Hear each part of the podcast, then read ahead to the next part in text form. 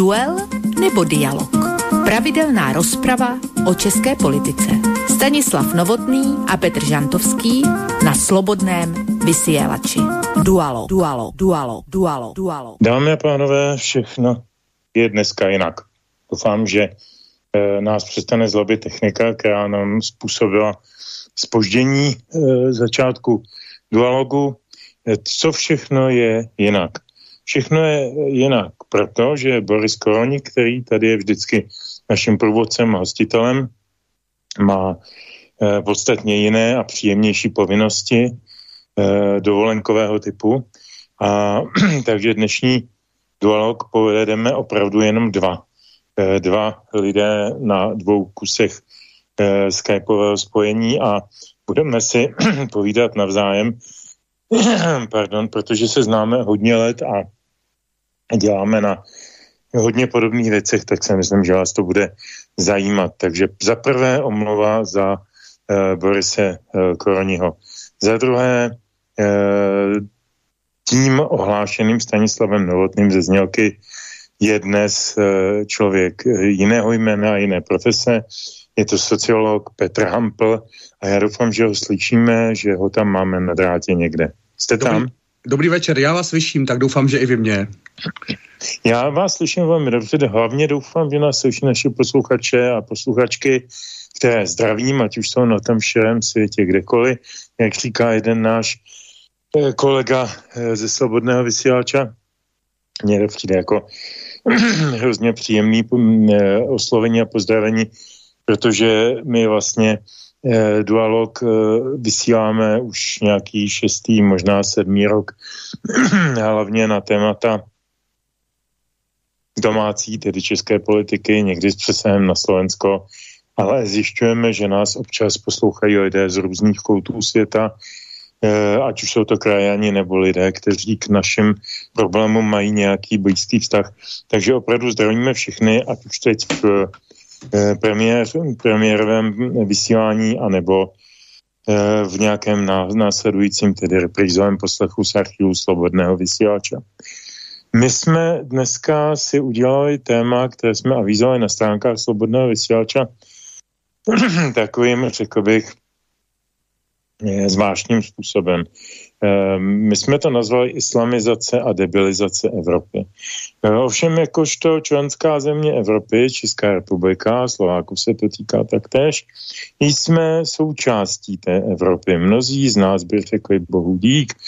Ehm, myslím, že větší část z nás by řekla bohužel.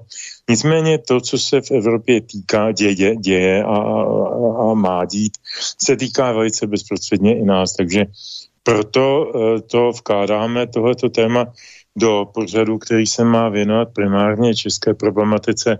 Už je proto, že eh, ty dvě témata, jak islamizace, tak ona debilizace, kterou později vysvětlím, eh, jak si provází naše současné dny v české realitě po volbách v roce 2017, myslím, mnohem silněji ještě než před nimi asi jsme si málo kdo uměli představit, že eh, budeme mít vládu, která je zdaleka nejhorší od roku 89 po všech stránkách, od ekonomiky až po zahraniční politiku a že budeme eh, vzpomínat ještě na časy kterým jsme nadávali v dobách, kdy jsme je prožívali. Teď nemyslím na časy před listopadem 89, ale třeba některá období v 90. letech. Nože, takže se budeme bavit o tom, co se na, kolem nás děje. Já nejsem Boris Koroni a nemám to tak pěkně nacvičený jako on, ale když byste měli když byste měli nějaké dotazy, eh, ať už telefonické nebo mailové, tak na stránkách eh, Slobodného vysílača určitě najdete ty správné kontakty, číslo telefonu do studia i, eh, i mail, na který je možný nám poslat nějaký dotaz průběhu toho vysílání. A náš kolega v Banské Bystrici nám tyto, tyto dotazy Eh, určitě rád přepošle. Takže to je úvodem taková formální věc. Uh, ještě vždycky úvodem máme takovou, uh, takovou hudební vsuvku nebo kulturní, protože nás bude provázet několik písniček tím dnešním povídáním. A ty písničky já jsem vybíral od různých interpretů, eh, ale k tématu, které jsme si vytkli, tedy islamizace a debilizace Evropy.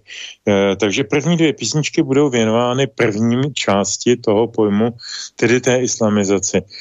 V první písničce, kterou si pustíme teď, eh, doufám, že vás naladíme na dobrou notu. Snažil jsem se, aby ty, ty písničky trošku vyvážily vážnost toho eh, tématu a dali tomu trošku veselější zrcadlo, takže první písničku složil Ivan Mládek a nahráli se svým Benjovendem, jmenuje se Pražská mešita, já předpokládám, že mnoho z vás ji zná ale určitě vás uh, aspoň teď na úvod potěší. Takže prosím pana kolegu Panské Bystrici, aby nám pustil Pražskou mešitu.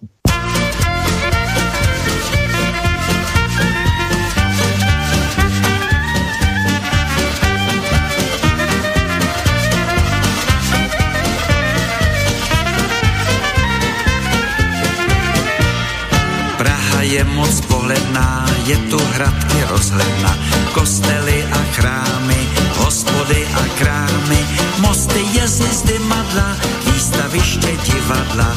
Ale říkal kdo si, že tu chybí co si, hele Čecha ješitu, nechce v Praze mešitu, na Boha si potrpí, Aláha tu nestrpí, z Mohameda proroka, chyby asi a moka, myslím, že by z islámu, huba asi z islamu, hele Čecha ješitu, nechce v Praze mešitu, se o trnice, o dvanáctku ještě více, sobě ale škodí, po štěstí si chodí, z kopce proti muslim, halekal by muslim, budil by nás po ránu, ale podle Koránu, nemusel bych, což je u nás tabu, celý život mít jen jednu babu,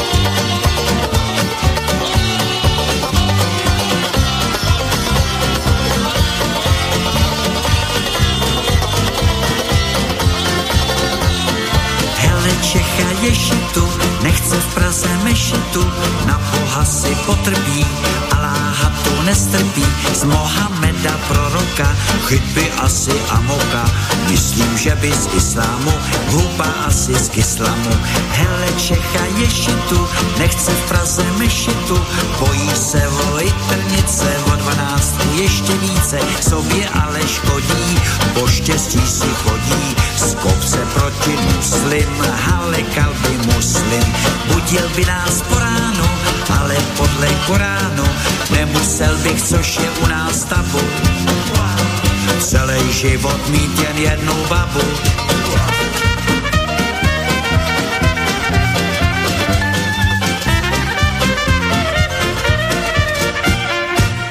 když tady máme zácného hosta Petra Hampla, já začnu rovnou, řekl bych, výstřelem na jeho eh, na jeho takový jakoby nejsilnější místo, eh, protože před pár lety mu vyšla, tuším, že 2018 nebo 2019, opravdu mi, když tak, knížka, která opravdu prolomila hradby mlčení kolem tématu nebo mlžení kolem tématu islamizace a e, jmenovala se skutečně prolomení hradeb, znamenala velký průlom v uvažování o této problematice, zbavila co já ze svého čtenářského věmu mohu potvrdit, zbavila to téma za prvé Eh, takové té vnější politizace toho, že prostě musíme být tací či onací a zvládneme to, jak říkala paní Merkelová a podobně a musíme přece pomáhat každému, kdo, kdo si řekne.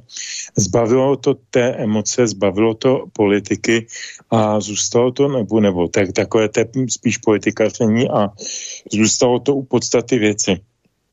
Takže já pochopitelně Eh, tu první, eh, první třeba na pana kolegu Hampa budu formulovat takto. Kdy jste se vůbec začal tématem islámu zabývat, proč? A jak jste, jak jste přišel na to, jak vlastně um, jak si formálně strukturovat tu knížku, protože ta knížka byť obsahuje spoustu odborných informací, historických a podobně a odkazů, tak přesto to není typická eh, odborná literatura, může to číst každý, eh, i nevědec a podobně. Čili tyhle, ty, tyhle ty tři otázky na úvod. Dobrá. Eh, já s dovolením začnu asi tou otázkou poslední, protože z toho to nějak bude vidět. A to se týká struktury té knihy, nebo respektive toho, jak ta kniha vlastně vznikala. Uh, oni všechny moje knihy začínají otázkami. A uh, já určitě tady problematiku islámu vnímám od nějakého roku 2013-2014 jako něco, co se může týkat nás. Uh, samozřejmě, když je člověk, já bych řekl, jak to říct, žije ve střední Evropě, má ještě takové to trochu klasické, trochu staré vzdělání, tak o islámu něco ví, eh, dokáže si představit, že to může nabít eh, ten islám nějaké takové té velmi drsné, velmi středověké podoby, že z toho může být veliký průšvih eh, a říká si ano, jednou to bude řešit i Evropa, samozřejmě všichni čteme Huntingtona, ale řekněme, že v tom období mezi lety 2010 a 2015, 2016 jsme tak najednou viděli a prožili, že to není otázka nějakých následujících staletí a že to není otázka nějaké teoretické koncepce střetnutí civilizací, ale že je to něco, co se týká opravdu našich národů, sousedních národů, dění v běžných městech, jako je dneska Měchov a Hanover a zítra to může být Praha, anebo konec konců místy už i dění v Praze a pak samozřejmě v Brně a v dalších městech, takže ta problematika se tady objevila. E, a já určitě nejsem první, kdo o ní pojednává, ani nejsem nejlepší znalec islámu. E, já jsem na začátku té knihy, e, jinak, každá moje kniha vychází z nějaké otázky. A to první promení hradeb, které vyšlo v roce 2018, to vycházelo z otázky ne, jaký je islám, ale z takové té otázky, jak je možné, že vedení evropských zemí, jak je možné, že nejlepší evropské mozky, evropští intelektuálové a tak dále, eh, vůbec nic nedělají proti hrozbě islamizace a naopak ji ještě podporují. Eh, a nebo, ješ, nebo řeknu to ještě jinak, já jsem krátce předtím četl a to byla kniha, která mě velice inspirovala od eh, pana Maryho, to podivná smrt Evropy. Existuje to i česky, asi to znáte taky, pane docente, tu knihu. A, no, pochopitelně. Uh, ta kniha je o tom, že Evropané ztratili chuť k životu, ztratili víru ve vlastní ideály a podobně. A proto vlastně vyklízejí svoji kulturu, vyklízejí to území uh, a to území je kolonizováno islámem. A pro mě jako pro sociologa je tahle ta Maryho tohoto Maryho zdůvodnění, tahle Maryho odpověď eh, straš... omlouvám se, eh, strašně taková jako neuspokojivá, nekonkrétní. Co to znamená, že civilizace ztrácí chuť k životu? To přece musí jít nějak popsat, nějak jako exaktně, vědecky. Eh, co, to, co se děje s psychikou, co ve které společenské vrstvě, proč zrovna tak. A začal jsem hledat takového nějaké vysvětlení. A prošel jsem opravdu, musím říct, stovky knih a na to vysvětlení jsem nenarazil. Takže někdy v roce 2017 jsem si tedy řekl, budu to asi muset napsat sám, když to nenapsal do teďka nikdo jiný. A začal jsem studovat, hledat, eh, porovnávat různá zdůvodnění, různé možnosti, hledat různé studie, které by se toho mohly týkat. Eh, no a výsledkem je ta, je ta první kniha. A ta druhá kniha, Promeň hradeb dvojka, o které dneska mluvíte, on, ta kniha je dvakrát ústčí. A to z toho důvodu, že on je to v podstatě druhý díl, jenže když jsem začal ten druhý díl psát, tak jsem zjistil, že po těch čtyřech letech už v podstatě nemůžu na ten první díl jen tak navázat. E, že nejsem schopen si tam stát za některými věcmi, které jsem v roce 2018 napsal. Ano, některé věci se potvrdily, ale některé věci ne. A že zapotřebí tu původní teorii přeformulovat. Eh, takže snad jsem udržel i ten čtivý styl, ale je to vlastně znovu napsaná ta jednička a potom v tom stejném svazku i ten druhý díl. No, tahle ta druhá knížka vyšla nedávno, já myslím, že křest jste měl 29. Ano, června, ano. jestli se nepadu. Ano, je to tak. A mm, e, jaké máte v tuto chvíli ohlasy od lidí, kterým důvěřujete? Protože já vím, že k té první vám psal úvodní slovo sociolog Jan Keller, jestli se nepletu, a máte prostě kolem sebe určitý zázemí lidí, kteří se zabývají podobnou problematikou, Aleksandr Tomský, Benjamin Kuras a tak dále, a tak dále. Eh, kdo z nich už čet a jaké z toho máte vy zpětné vazby? Takhle, ti lidé se vyjádří veřejně. A to je Benjamin Kuras, Petr Druák a Adam Votruba, historik. A všichni tři ji popsali v superlativech. A já samozřejmě nevím, do jaké míry je to tím, že prostě jsou laskaví a že to jsou hodní lidé a že mě chtěli potěšit a do jaké míry tu knihu opravdu tak vidí jako úžasnou. E, nicméně i podle čtenáckého ohlasu se mi zdá, že ta kniha je stejně dobrá, jako byla ta, jako byla ta jednička. Tak pokud vím, tak ta jednička měla poměrně vysoký náklad postupně, který navzdory nebo možná i díky takové té negativní reklamě různým zákazům autorských čtení besed, čtenáři a podobně, tak jako to nabilo určitýho rozměru jako, jako zakázaného chleba, abych tak řekl. Takže, takže měla poměrně vysoký náklad. Očekáváte, že tahle ta druhá na ní naváže, nebo že, myslím i v tom smyslu toho, toho komerčního úspěchu, a nebo, nebo uh, se bojíte, že mm, to zůstane trošku pozadu? Eh, takhle, té první se prodalo skoro 18 tisíc a to tak, že v nějaké fázi už jsem odmítl dělat další dotisky. Takže možná by se prodalo 20 a víc. Eh, nepočítám, že by se té nové také prodalo 20. Eh, jestli se prodá 10, budu rád, ale rozhodně bych chtěl, aby se toho prodalo hodně tisíc. Nicméně mám za to, nebo, nebo ambicí té knihy je, aby se prodávala od teďka ještě za 10 nebo 15 let, tak jako některé sociologické knihy si prostě po generaci já nevím, starého na pořád si člověk ještě může koupit a občas to udělá, nebo já do teďka sahám do knihovny po knihách psaných třeba v roce 1950, 1960, tak aby to byla takováhle kniha, která nejde mi tedy o to, aby se toho prodalo jen 10 tisíc do půl roku, já čekám, že takové 3-4 tisíce, že se prodají v nejbližších měsících, ale nebude to těch 20 tisíc, ale aby to byla kniha, která bude patřit k něčemu, co se čte dlouhodobě.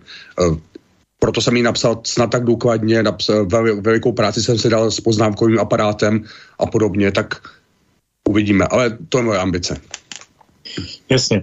Eh, já bych se chytil toho vašeho mm, sebekritického hodnocení eh, na Margo některých aspektů toho prvního vydání. Eh, vy jste říkal, že prostě některý, za některými těmi tezemi byste si už dneska nestál. Za jakými a proč? Eh, část těch tezí se týká chování islámské komunity a část těch tezí se, chová, se týká chování naší vlastní západní civilizace. Co se týče islámské komunity, já jsem v, tam, v té jedničce předpokládal, že ty veliké atentáty, kde bylo 50 a více mrtvých, že budou pokračovat a napsal jsem tam určité zdůvodnění, proč si myslím, že ani, ani vedení muslimských obcí by to nedokázalo zastavit. Že už je to tak rozjeté. A to byla zjevně naprostá chyba, protože ty atentáty ustaly a dneska sice, ano, ta muslimská komunita se pořád chová poměrně násilně, ale zmizely atentáty takové, jako by třeba v Bataklanu nebo podobně. Eh, to znamená, že eh, já jsem, já jsem měl za to, že, že, ta, že ta komunita funguje naprosto decentralizovaně a že není nic, co by ji mohlo ovlivnit. A to byla zjevně chyba. Eh, ta muslimská komunita, byť se skládá z řady navzájem konkurenčních mešit, je do nějaké míry nebo do značné míry ovlivnitelná z nějakého, nechci říct jednoho centra, ale několika malocenter, eh, které mohou být některé v Turecku, některé v Saudské Arábii. A eh, pokud tedy tihle velcí sponzoři nemají zájem o velké atentáty, tak velké atentáty nejsou. Takže je to daleko centralizovanější, než jsem si myslel. To je třeba jedna taková věc. Jiná věc, eh, podcenil jsem v prvním v jedničce džihad vedený pomocí soudů. Zdá se a ukazují to řada jiných autorů a řada studií, že tím největším, největší zbraní džihádu v tuto chvíli v Evropě jsou soudní spory. Uh, útočí se na všechno možné, vlastně na všechny části evropské kultury, evropských ústav a podobně a ty soudy to schazují jedno za druhým. Uh, já v jedničce jsem tuhle tu záležitost hodně podcenil. Takže to je třeba z těch věcí, uh, které jsem, které si myslím, že jsem měl špatně ta islámská komunita je daleko chytřejší, než, si, než jsem si já tehdy myslel. Eh, za, za další jsem od té doby hodně načetl texty, možná to můžu říct, umírněných muslimů. Prostě muslimů žijících v Evropě, vzdělaných lidí, kteří si velmi váží demokracie, občanských svobod, chtějí zůstat muslimové, ale nechtějí fundamentalismus. A uh, dokážu se, nechci říct, jako, že se že se dívám jejich očima, ale myslím, že mnohem lépe po tom, co jsem se, sečetl tu spoustu knih, eh, se v tom dokážu orientovat a trochu pochopit jejich pohled. A musím říct, jestliže my jsme znepokojeni, tak si neumíme představit, jak jsou vyděšení oni z toho, co se v té Evropě děje. Eh, takže to vůbec není tak, že, že by tady byla nějaká jak to říct, mlčící, mlčící umírněná většina, která to odnáší za ty, za ty radikály. Ta mlčící umírněná většina je vyděšená a rozhodně nechce, aby se v Evropě dělo to, co se v Evropě teď děje. Takže to je z té, z té muslimské části. A co se týče samotné naší civilizace, eh, já jsem předpověděl, že poroste já bych řekl hloupost, zbabělost a sebevražedné chování elit. A to si myslím, že se skutečně děje. Eh, já jsem v tom roce 2018 si neuměl představit nový zelený úděl. Eh, jde to ještě daleko za to, co jsem, jako, jaká byla moje fantazie, ale jde to přesně tím směrem. Takže uh, myslím, že v tomhle smyslu ta analýza byla správná. Ale v čem byla naprosto chybná? Já jsem si domníval, že tak, jak poroste sebevražednost elit, že úplně automaticky poroste schopnost nižších tříd eh, stavit se těm elitám na odpor. A to se ukazuje, že se neděje. Že jsou ty elity velice, velice sebevražedné, že to vůbec ještě nemusí znamenat, eh, že automaticky jim vyrostou soupeři z nižších tříd. Ono to může znamenat, že nižší třídy zůstanou dál zmatené, neschopné odporu nebo jenom nějaké, nějakých naprosto iracionálních akcí. No jo, ale jak si to vysvětlujete, promiňte, jak si ano. to vysvětlujete, že ta, ta jakoby oponentní strana je tak slabá, tak neschopná nějakého organizovanějšího odporu, eh, tak manipulovatelná médii mainstreamovými, eh, tak vyděšená, vystrašená. Či, čím to je? Co pak eh, eh máme takhle zbabělé tradice, máme v tomhle národě Máme tady tradice, teď nemyslím jenom defenestrace, ale, ale vezmu třeba dvě eh, nerealizované mobilizace v roce 38, eh, vezmu situaci roku 69, boje spontánního boje Čechů a Slováků proti tomu novému nastupujícímu normalizačnímu režimu, jako tady ta zbabělost nebyla národní vlastnost eh, ani za toho protektorátu. Tak jako čím to je, že vlastně jako to ty lidi necítí, jako že je to reálný nebezpečí, že opravdu není třeba se bránit? Eh, já mám za to, že k tomu, aby se lidé jinak takhle. Mám za to, že tady pořád je potenciál chovat se statečně. Ale k tomu, aby se ten potenciál mohl naplnit, tak lidé potřebují něco, za čím by se mohli sjednotit, za čím by mohli stát, za čím by se mohli spojit. A to rozhodně není, nejsou nějaké ty pseudohodnoty, které jim dávají mainstreamová média, ale na druhou stranu tady ani nevy, nevy, nevyrůstají žádní dostatečně hodnověrní opoziční vůdcové nebo dostatečně hodnověrné opoziční ideologie, tak, aby člověk který je v zásadě mainstreamový, obyčejný, nepatří do žádné alternativy, aby se na to mohl podívat a mohl říct, ano, tomuhle důvěřuju, eh, za tohle to chci bojovat. V tom smyslu tady ta, v tom smyslu je tady obrovské selhání v tom, že tady nevyrůstá jakési jádro důvěryhodné opozice, eh, které by kolem sebe mohlo koncentrovat eh, víc a víc odporů. Víte co, to... ale tohle to není, já myslím, promiňte, eh, to není asi jenom česká specialita. Když se podíváte po Evropě, jak eh, s malými výjimkami třeba, jako je Maďarsko, který je v tomto ohledu velmi specifický, tak jako e, díky i mladým voličům e, na Slovensku, v Rakousku, ve Francii, všude možně, kam se podíváte, kde byly relativně nedávné době volby, tak vítězí takovýhle podivný politický uskupení, který e, vlastně nevyjadřují nějaký, a teď to řeknu pateticky, ale myslím to úplně vážně, nějaký národní zájem. Bavíme se neustále o tom, že tady je ve střetu, vy jste mluvil o Huntingtonovi, e, je to střet nejenom civilizací, jako ve smyslu náboženských ideových systémů nebo i národnostních etnických takých, ale je to vůbec střed hodnotový a e, my si, a taky generační v tuto mm-hmm. chvíli, e, a my se podle mého názoru potýkáme se strašnou apatií nebo podceněním ze strany mladých voličů, kteří podlehnou nějakou e, pro mě zcela záhadnou chemii, podlehnou nějakému Eh, kandidátovi nebo politikovi, eh, který ví, třeba jenom vypadá jinak než ty ostatní, který nosí stále stejné obleky. A už tam 30 let eh, v těch parlamentech vysedávají a, a ještě za nimi není žádná práce, tak to tento kritický postoj jenom protestní, pro ten mám pochopení, pochopitelně, ale, ale jako na jejich místa nepřichází, jak říkáte, nějaký výrazný osobnosti, které by byly přesvědčivý. V čem to je? Kde, kde jsou? Jako, je to opravdu o tom, že už se tady začíná věřit na téma, jako kdo nic neumí, tak jde zbotnout do politiky. E, já myslím, že to není jenom tohleto. Ano, samozřejmě taky to hraje roli, že politika má velice špatnou pověst, to znamená, přitahuje spíše lidi, kteří jsou bezskrupulózní, než nějaké nevické typy, to rozhodně ano, ale není to jediný problém.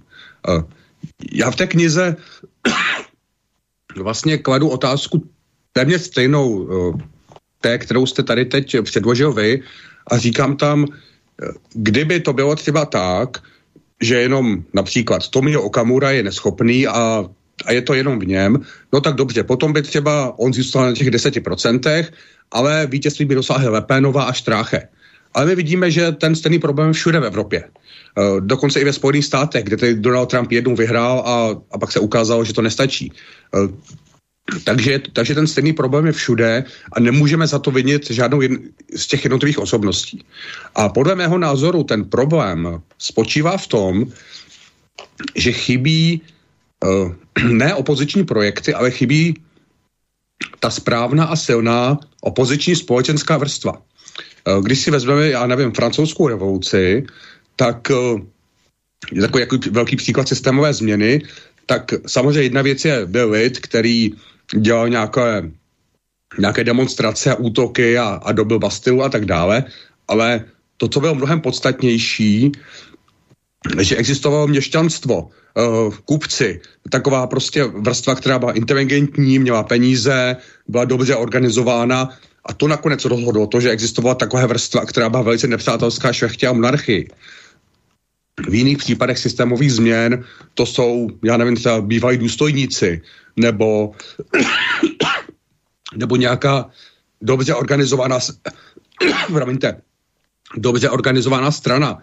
Eh, a tady není nejen v České republice a na Slovensku, ale nikde v Evropě vlastně takováhle sociální vrstva, ze které by mohly vycházet uh, ty projekty uh, jako v tom smyslu, že by tady vyrůstaly z nich osobnosti, v tom smyslu, že, že na nich by byla založena uh, třeba ta, ta aktivistická nebo stranická stranická záležitost.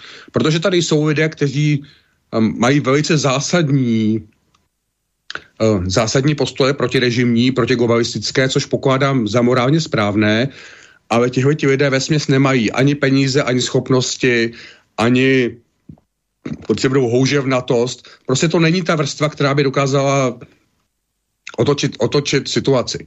Eh, takže já i poslední kapitolu té knihy věnuji tomu, jestli je možné něco udělat pro to, aby tady vůbec vyrostla takováhle sociální vrstva, eh, ze které pak vyjde skutečná opozice. No, já tady si dovolím jednu vlastní uh, úvahu a teorii. Uh, tady je problém to, vy jste říkal francouzská revoluce, ano, měšťanstvo, kupectvo, to znamená střední stav, střední mm-hmm. třída. To je něco, co v téhle zemi dlouhodobě vymírá. Ano. A já se, eh, já se nezdávám tvrdit, že Eh, že cíleně, že prostě vytvoření střední třídy, na kterým stojí kapitalismus, kapitalismus jako systém, stojí na podnikavosti lidí, kteří mají myšlenky, kreativity, odvahu, aktivitu, je, taky třeba ještě fyzický síly a tak dále. Ano. A ten systém by je měl podpořit v jejich vlastních aktivitách. Na tom stojí kapitalismus, podle mého výkladu. Ale jako ten, ta nedůslednost toho přechodu od uh, státního kapitalismu, který jsme znali před rokem uh, 89, uh, k tomu vlastně polostátnímu kapitalismu, který známe dneska a který se prohlubuje, to vidíme čím dál většími regulačními zásahy státu do kdečeho, do podnikání, do daňové politiky, do, do všech oblastí e, života. Teď jsem se dočetl s okolností odbočím, že díky Eh, nový evropský eh, směrnici týkající se ekologické kategorizace aut, tak kdo nebude mít Eco 7, tak nebude moc jezdit teď je jako 6 nebo Euro 6, nebo jak tomu říkají. Já nejsem motorista, tak eh, se v tom tak nevyznám. No jo, ale ta, ta, ten jeden stupínek prodražuje to auto o 150 tisíc korun v přepočtu, což je něco naprosto dramatického. To znamená, že si z nás tady stát a nadstátní organizace dělají peněženku, Eh, a tím pádem likvidují nutně tu aktivní střední třídu. Já, když jsem před nějakými, co já vím, 18 eh, lety, bezmála, 2000, kolik to bylo? 2004, ano, v 18 lety jsem začal eh, soukromně podnikat jako provozovatel soukromého rozhlasového rádia, prostě rádia Etno, který vysílal normálně terestricky, čili to bylo docela technicky náročný, finančně náročný a tak dále. Eh, tak eh, jsem podnikal a ty úřady, teď nechci říct, že by mi šly na ruku, ty berňáky a soudy a já nevím kde kdo, ale byly podstatně eh, průhlednější, či jasnější, jednodušší zákonodárství bylo jednodušší, nebylo tak strašně zašmodrchaný, jako je dneska. A, a já když jsem nad tím dneska zamyslím, já to rádio pak po, po 8 letech prodal, Eh, pán zaplať, on se mezi, mezi tím změnila hodně situace na trhu s touhle komoditou, takže to bylo docela dobré, ale, ale a včas, ale když bych dneska si řekl, uh, už je ti, je ti zase zpátky 40, tak to zkusíš a uděláš si nějaký takovýhle rádio, protože to umíš, máš, to už to máš naučen, nacvičený, tak do toho prostě nejdu, protože by mě svázalo tolik nesmyslů a byrokratických nařízení a, a hloupostí a, a regulací, že, že prostě to je, to podnikání je dopředu odsouzený k zániku. Proč o tom vlastně mluvím v souvislosti s tou um, islamizací? Um, když, když se podíváme do, do dějin uh, a hodně to často to teď slycháme srovnávání naší doby s dobou pozdního Říma, to znamená toho nějakého čtvrtého až pátého století, že tam se vyskytují vlastně podobné efekty, podobné sociálně politické a nevím, jaké sociálně ekonomické chyby, které se děly tehdy, dějí se i dneska. A e, ten Řím de facto zjednodušeně podlehl e, nájezdům kmenů, kteří neměli vůbec žádné komplikované, žádná pravidla, žádný komplikovaný eh, regulace svých životů, měli jednoduchou pravdu, v to věřili nějaké bohy, nějaké, nějaké ikony eh, a, a nějaký jednoduchý vojensko-politicko-ekonomický cíl, to znamená získat to bohatství, který má někdo jiný. A ten Řím prohrál vlastně na svoji komplikovanost a na svoji přebyrokratizovanost. Eh, takže já se teď bavím eh, zpátky o té islámské eh, tematice. Nehrozí nám totiž náhodou, mimo jiné, i tohleto, že vlastně sem přijde někdo, kdo bude mít jednoduchý pohled na svět. A já jsem slyšel pana, pana Abáse, který říkal, že prostě ne, ne, ne, ne, to je, to je nejvyšší muslim v Čechách, nebo byl to nejvyšší muslim v Čechách postavením, ne, ne, ne, žádná, žádný evropský pozitivistický právo, nic takového, s tím nepočítejte. My, když někam přijdem, tak tam začne platit právo šaria, to je nade všechno. A to je relativně jednoduchý právní systém, který, eh, který zná jednoduchý eh, řešení na na vlastně všechna, všechna, všechny situace, které takové řešení vyžadují. No takže jinými slovy, ne, nechýlíme, nechýlíme my se náhodou k nějakému takovému kata, kataklizmatu vlastní vinou? Jednoznačně ano. V té knize formuluje tak, nějaké takové čtyři základní scénáře budoucnosti západní civilizace a tři z nich končí plnou islamizací. To znamená tou situací, kdy ve všech evropských zemích bude islám vyhlášen státním náboženstvím a tvrdím, ještě během této generace, to znamená dříve, ne, ještě v době, kdy budou naživu lidé, kterým je dnes 25 a 20, to znamená řekně do 50 let, eh, je docela realistické, že celé to území Evropy bude islamizováno. A k tomu, co jste řekl, oni jsou takové když, docha- když začne docházet k těmhle těm takovým těm prudkým dekadentním záležitostem, když se začne civilizace rozpadat, tak uh, jsou vlastně dvě možnosti, co se může stát. Uh, jedna je to, že se ten systém rozpadne, celý takový ten přehnaně složitý byrokratický systém s těmi svými nesmyslně vysokými daněmi a uh, tisíci a desetitisíci naprosto zbytečných předpisů. Tenhle ten systém se rozpadne, Většinou se s ním rozpadne také schopnost státu zajistit nějakou základní bezpečnost a e, pořádek na nějakých územích. E, to znamená, že pak je třeba jedna generace takové, taková prostě, jak to říct, e, divoká, lidé si musí znovu sáhnout na dno, znovu se musí učit takové ty daleko základnější věci, jak přežít, jak si něco vypěstovat, ale zase to pak jde rychle nahoru, takže je to jenom taková přestávka v celkem logickém vývoji civilizace. To je jedna možnost. Jenže ono se může stát, že během téhleté přestávky že během téhleté přestávky to území je kolonizováno někým jiným a nevratně. To znamená, že pak už ta civilizace nemůže navázat, protože mezi tím v té době, kdy byla v tom hodně špatném stavu, se tam usadili nějací barbaři, založili tam svoje království a už ho tam jednou mají.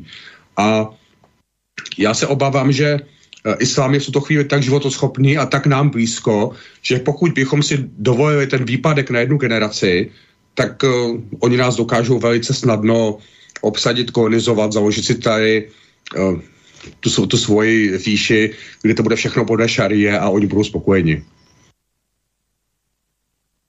Eh, no zase já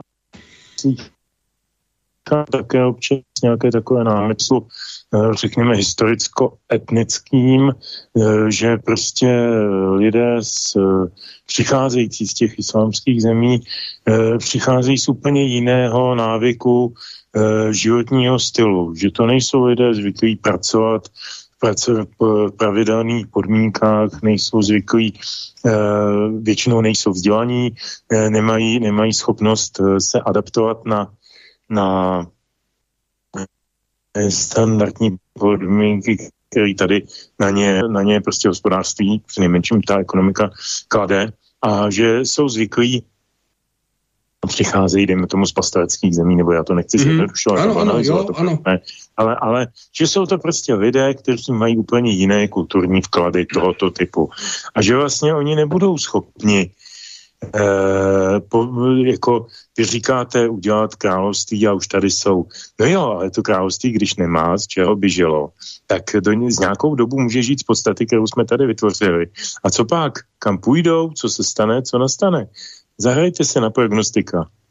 Dobrá, já samozřejmě tohle je logická otázka a mě, mě také napadne, když jsem tu knihu psal a mám za to, že to je takhle. My když říkáme, že oni nejsou schopni pracovat v evropském pracovním tempu, tak je to pravda. Ale na druhou stranu v Pakistánu se také nějak pracuje podle pakistánských zásad. Afganistánu se také nějak pracuje podle afgánských zásad. Jenom ty země jsou mnohem, mnohem chudší. Takže pokud by se stalo to, že by tenhle ten jejich systém převládl, no tak výsledkem samozřejmě bude obrovské schudnutí. No to obrovské schudnutí by bylo spojeno s nejspíš s velikou vlnou násilí, nepokoji, drancováním a tak dále. No a na druhou stranu muslimské, civiliza- muslimské společnosti mají dostatečné nástroje, eh, jak si poradit s nepokoji. To za ty tisíce, co existují, to použije mnohokrát. Eh, takže tohle problém není. Eh, ano, a potom si ta civilizace nebo ten život usadí na té ekonomické úrovni, jakou známe ze současného Pakistánu. To je jedna varianta vývoje. Jiná varianta vývoje by ovšem byla, pokud by k tomu tomu prudkému pádu došlo dříve, než bude dokončena islamizace. Potom je pravděpodobné, že by výsledkem byl spíše pád Evropy do jakési obrovské občanské války, chaosu, střetávání nějakých místních klanových vůdců nebo něco takového. To je také jedna z variant. Ale chci říct, ano, oni nezvládnou řídit ekonomiku tak, jak ji máme my, tak prostě budou chudší. Zvla... No dobrá, dobrá, dobrá, ale my chudší v tuto chvíli ještě ne, významně. A také slyšíte často uh, argument, že vlastně jednou z příčin eh, dnešní krize evropské civilizace je určitá, teď promiňte ten výraz, přežranost. To, že jsme tady prostě 30 let žili v určitým stavu uh, neli nadbytku, tak zcela jistě dostatku, většina z nás, jistě ne všichni, ale většina, že jsme nahradili uh, a teď opět použiju spíš metaforu než, než přímý příměr, nedělní návštěvu kostela s modlitbou.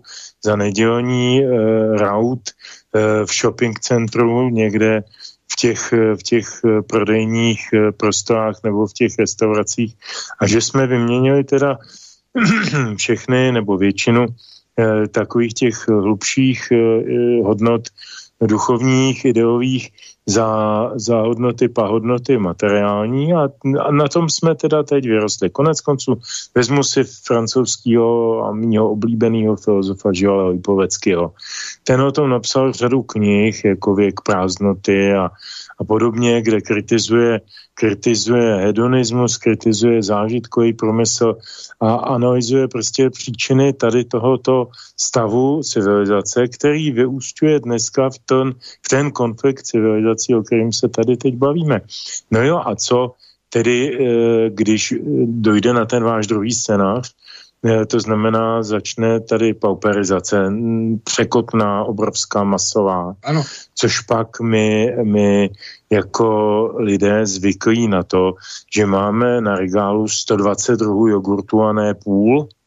Eh, my nejsme, my nejsme eh, jako schopni jak si, aspoň, aspoň za ten materiální blahobyt něco vykonat. Tak tady jste nadnesl strašně moc podnětů. Já se pokusím vyrovnat alespoň s některými. Jasně. Především v té knize zastávám názor, že evropská civilizace dosáhla svého vrcholu, nebo celá západní civilizace dosáhla svého vrcholu přibližně v 80. letech. Takové to západ Německo 80. let, to pokládám za to nejlepší, co kdy západ eh, dosáhl, a to nejen z hlediska životní úrovně, ale z hlediska zájmu o umění, duchovních hodnot, životního stylu a podobně. A potom následoval ten, ten obrovský sešup. Od té doby, když se podíváme třeba na to Německo, západ Německo, ve všech měřitelných parametrech jsme na tom hůř a hůř. A je dobré si všimnout, že dnešní společnost není nějak dramaticky bohatší, než byla v těch 80. letech. Většina lidí třeba v té západní části Německa je dneska chudší, než, než byla tehdy. To znamená, že e, ten sešup nemůžeme vysvětlit tím, že by to došlo k prudkému zbohatnutí a a to by způsobilo, že by lidé začali být rozmazlení a podobně.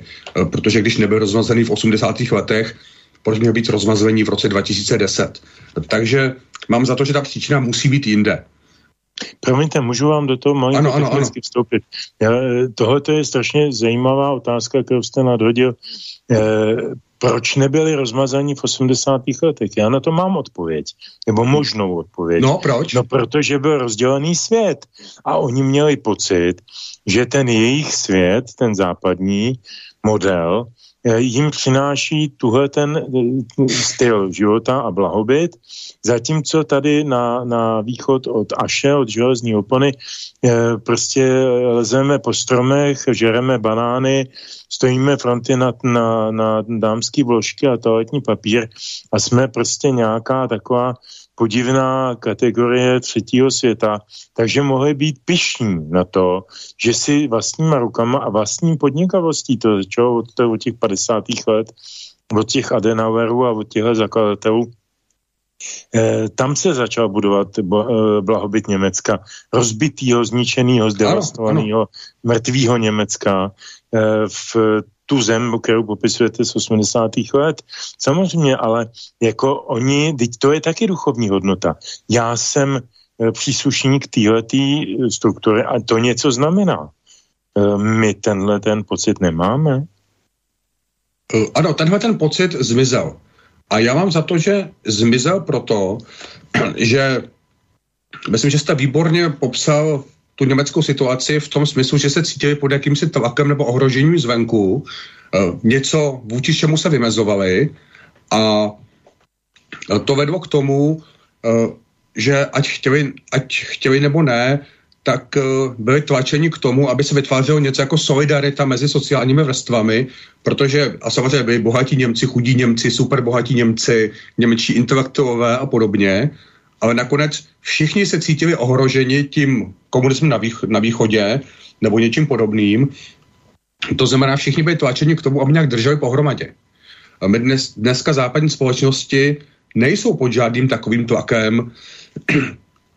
ani Rusko, ani Čína, ani nic jiného zvenku nevytváří žádný takový tlak, eh, který by byl tak silný, že by opravdu motivoval všechny sociální vrstvy, aby trochu drželi pohromadě. A zvláště, aby motivoval tu sociální vrstvu, která je momentálně u moci, která ovládá velké banky, velká média a podobně. E, tady se sice objevují nějaké problémy, ale když se na ně pořádně podíváme, ty nové problémy, o kterých se mluví, ty nejsou takové, že by spojové vrstvy, ty jsou naopak takové, že je ta vládnoucí vrstva používá proti těm vrstvám dole. To znamená, že to je určit, určit, úplně jiný druh problémů. Eh, a to mám za to, že, že je tou příčinou. Společnost se rozpadá, eh, společenské vrstvy už nemají ani nejmenší chuť spolupracovat a oni vždycky byli trochu proti sobě, ale zároveň trochu spolupracovali. Teď jsou jenom proti sobě. A s tím se samozřejmě nedá dlouhodobě žít. No a dlouhodobě to funguje, jako známe staré, krásné římské divide impera, a teď já opravdu se nestylizuju a vždycky to tady zdůraznuju v tomhle pohledu do žádného konspiračního teoretika, i když přítel Honza Schneider vždycky říká, jaký konspirační teoretik, to je, není konspirační teorie, to je konspirační praxe. Jo, a to je jen bonmot. E, jako ne, nemám rád jako domýšlení různých jakoby zákulisních e, dohod a nitek a, sítí a tak dále. Ačkoliv jsem samozřejmě nejsem naivní a vím, že peníze jsou e, nejlepším pojdlem veškerých podobných e, zájmových aktivit, ale, ale to, co říkáte, že se společnost rozpadá, ztrácí společná témata a společný zájem a to, že by dneska vyhlásil nějaký prezident, Zeman nebo kterýkoliv nějakou mobilizaci, podívejte se na toho Šaška, co ho máme. Um, já ho nechci jmenovat, ví, víte, koho myslím, který pořád říká, že jsme ve válce a tenhle ten člověk eh, vyvolává ve většině lidí hořký smích eh, nebo odpor nebo odplivnutí, protože v žádné válce nejsme, protože kdyby jsme v ní fakt byli, tak je teď otázka, myslíte si, že by jeho volání po nějaké mobilizaci, tak jako Beneš dvakrát v 38. že by někdo byl ochoten vzít eh, ten, ten ruksák a, a napochodovat někam do, do toho, do, do kasáren, že bych tomu našel důvod. Proč by to dělal, že jo? Uh, takhle, já mám za to, a tím se zase dostáváme k té solidaritě, že aby fungovaly tyhle ty mobilizační výzvy, eh, především musí všichni vědět, že se s nimi nějak počítá. Když si vezmeme tu, tu nejslavnější, asi v našich západních dějinách, tu, tu výzvu Winstona Churchilla, uh, tak je dobré si také uvědomit, že to není jenom to, že on by apeloval na city angličanů, ale že provedl naprosto drastické změny dočasné v britské společnosti, tak, aby každý věděl, jak když půjdu bojovat, tak o mě a o moji rodinu budu nějak postaráno, když tady nechám svého podnikání a místo toho půjdu do fabriky montovat, eh, já nevím, pušky, tak eh, neumřu hlady. To znamená, bylo to vlastně něco, co zapojilo celou společnost. Ale pan Fiala nepředstavil žádnou takovou vizi. Pan Fiala hodí nějaké fráze, z těch frází budou asi krásné novinové články, to rozhodně ano, ale zároveň tím těm lidem říká, no tak se nějak o sebe postarejte, něco si dělejte, anebo třeba umřete hlady, mě to je vlastně jedno, no tak eh, proč by lidé bojovali za takovýhle systém? Eh, to je, to je, to je naprosto absurdní. To znamená, že ten systém už ani nedokáže to, i kdyby chtěl tu válku vyvolat, chtěl by, i kdyby chtěl vést válku, už nedokáže řídit a motivovat své vlastní lidi. Nedokáže absolutně, absolutně vůbec nic. To je ten průšvih. Teda kromě vyrábění horších a horších průšvihů. A, tak poslední, před další písničkou, poslední takový na to navazující podnět, e, tak e, vy říkáte, ne, nemáme za co bojovat, nic nás nespojuje, e, tak já dodám tu konspirační závorku. E, je v tom nějaký záměr, podle vás? Já mám za to, že je to horší, protože kdyby v tom byl záměr ve smyslu toho, že by to někdo naplánoval, Potom víme, že žádný plán není dokonalý, má chyby a podobně. Pokud je to něco, co vzniklo evolučním způsobem, tak je to daleko silnější, protože v tom už jsou ty, ty různé drobné zkušenosti a spontánní vývoj a tak dále. A obáváme se, že tady narážíme na, na průšvih, který vznikl evolučním způsobem. A to je horší průšvih. No tak to je velmi optimistické vyústění téhle první části, tak já to uzavřu s dovolením eh, písničkou, která je tak snad aspoň trošku veselější, eh, ale má taky zajímavou historii. Vznikla někdy v roce 2016 v průběhu, eh, v průběhu eh, té první vlny migrace z třetího světa. Eh, napsal Jarek Nohavica a jmenuje se Barabami šahá na babu. A tohle ta písnička nikdy nebyla nahraná na disku, akorát byla zaznamenána na několika koncertech, třeba v Bukvaldech 16 a když to někdo pověsil na, na YouTube, tak to i hned zmizelo. A to bylo v době, kdy ještě YouTube a podobné mm, korporáty eh, nebyly zapojený do té masivní cenzurní praxe, kterou vidíme kolem sebe dneska. Jo. Takže už tehdy někdo někde ucítil, že je tady jakési nebezpečí, protože my si z těch přivandrovalců nejenom, že z nich máme strach, mnozí, ale my si z nich i umíme dělat srandu. A to je možná mnohem nebezpečnější. A o tom možná budeme mluvit i za chvíli. Takže eh, Arab Mišaha na babu Jarek Nohavica Jacek Kušměrsky.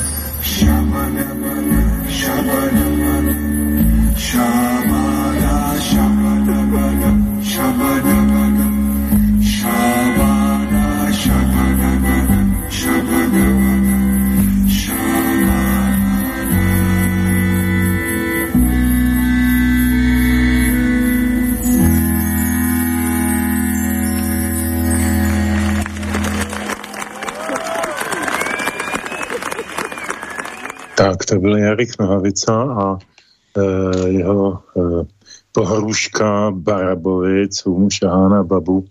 E, asi se souší říci, že e, e, Jarek není autor hudby k téhle té písničce, pouze textu.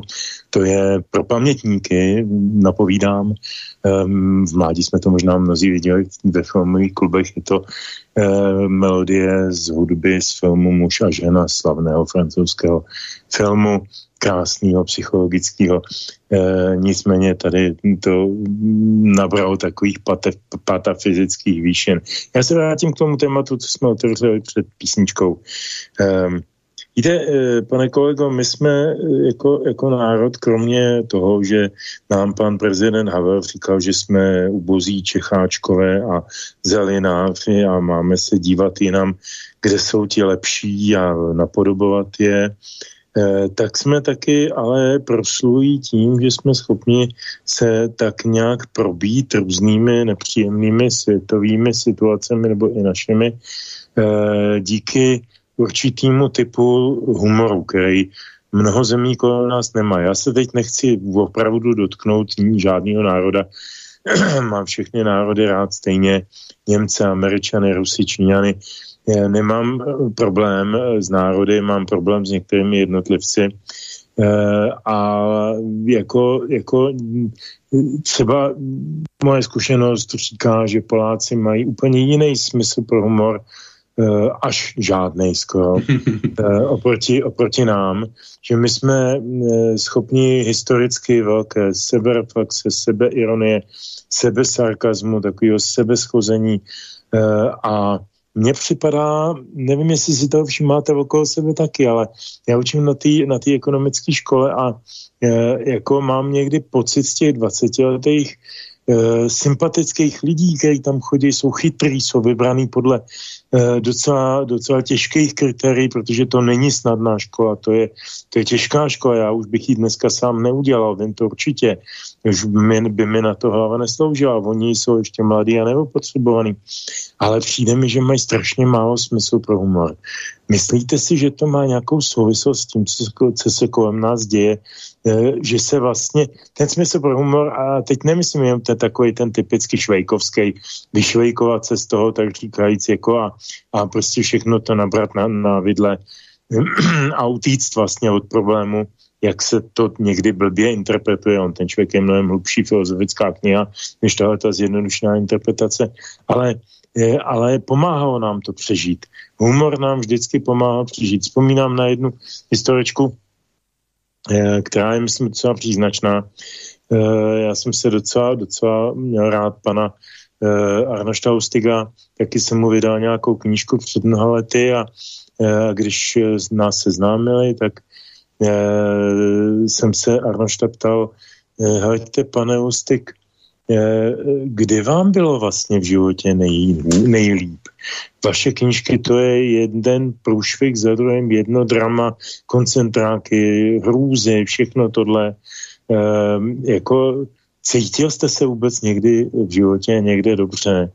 A on mi říkal se svým typickým humorem, ten byl teda židovský, nikoli český, ale on byl čechožit ve smyslu eh, jako žít, eh, žít eh, fungující výtečně v českém prostředí.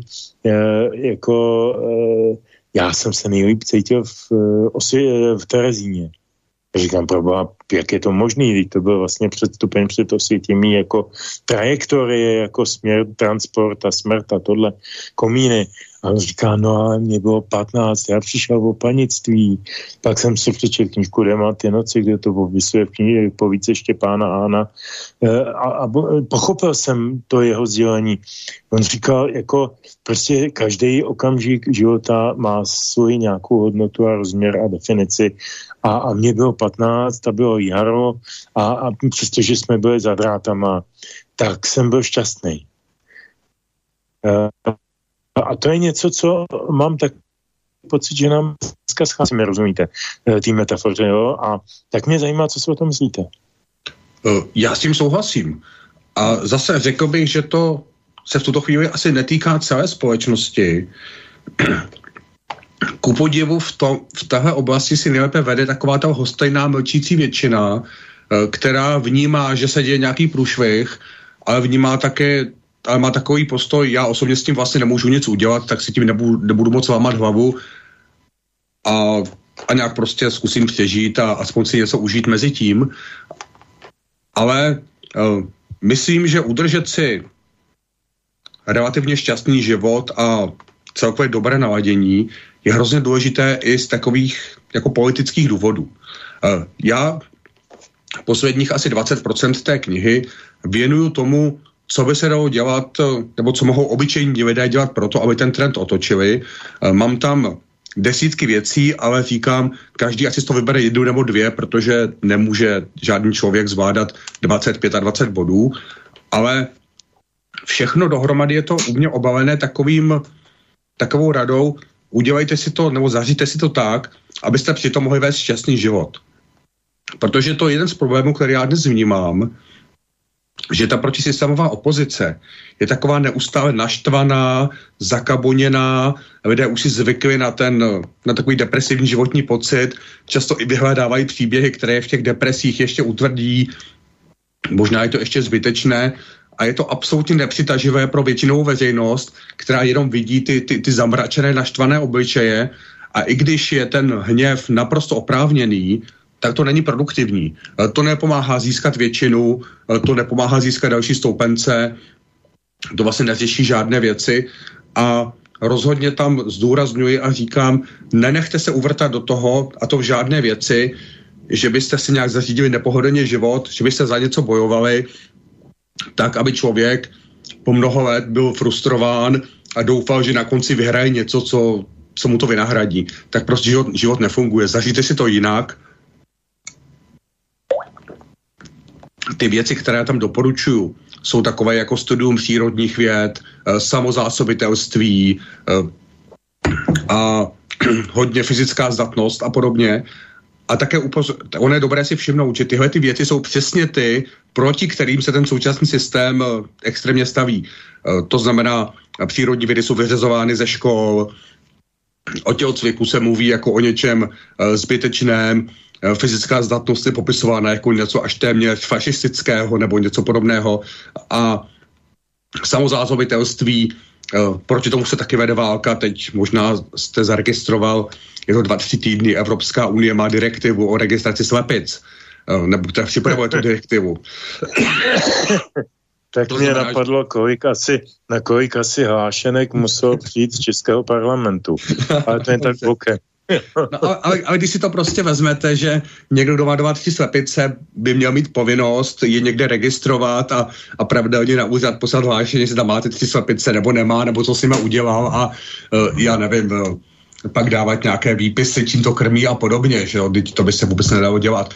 Uh, takže takže chci říct, že to, co já doporučuji jako cesta ke změně, i když vím, že to nebude změna během pár, pár týdnů a během pár let, tak cesta, ta cesta ke změně je dělejte něco se svými životy, snažte, snažme se vytvořit takovou vrstvu, která bude cílvědomá, inteligentní s vysokou mírou samozásobitelství, s dobrými znalostmi, s dobře vybavenými dílnami.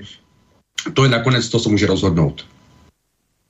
Víte, já jako samozřejmě nemůžu odolat uh, nutkání trošku vzít uh, v uh, ochranu ty, který uh, jste zahrnul do toho, do té skupiny těch, uh, těch nespokojených, zdisgustovaných.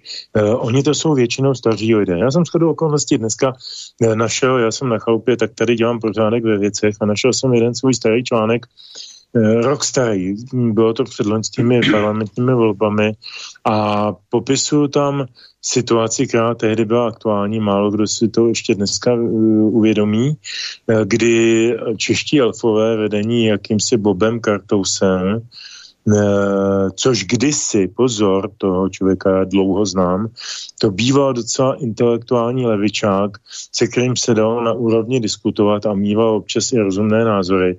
Dneska je to prostě absolutní služka režimu a, a nebudu to dál jako uh, extendovat. No a tenhle ten, tenhle ten Kartous tedy se svými českými elfy Eh, přišel s nějakou takovou varovnou zprávou, že vlastně hlavním nebezpečím pro liberální demokracii v Česku jsou penzisti. Protože to jsou ty starci, co si jenom vyměňují ty vošklivý eh, karuselový maily, ty, ty, ty kolovací maily eh, s různými, ať už pravdivými nebo nepravdivými, to, to není podstatné informacemi, které mají ale nějakou protestní náplň nebo nějakou, nějakou, nějakou uh, opoziční náplň oproti tomu, co se tady oficiálně tedy politicky smí a nesmí a děje a neděje. A eh, byl v tom samozřejmě strašná porce ageismu. Ageismus je děsná věc, jako, jako, jako diskriminace podle věku. A já jsem to zažil eh, v různých situacích, pamatuju si, to je už 20 let zpátky, ale už to fungovalo. Eh, byli jsme s partou akademických eh, kolegů s projektem na jednu vysokou školu, měli jsme na to veškerá doporučení, všechno možné.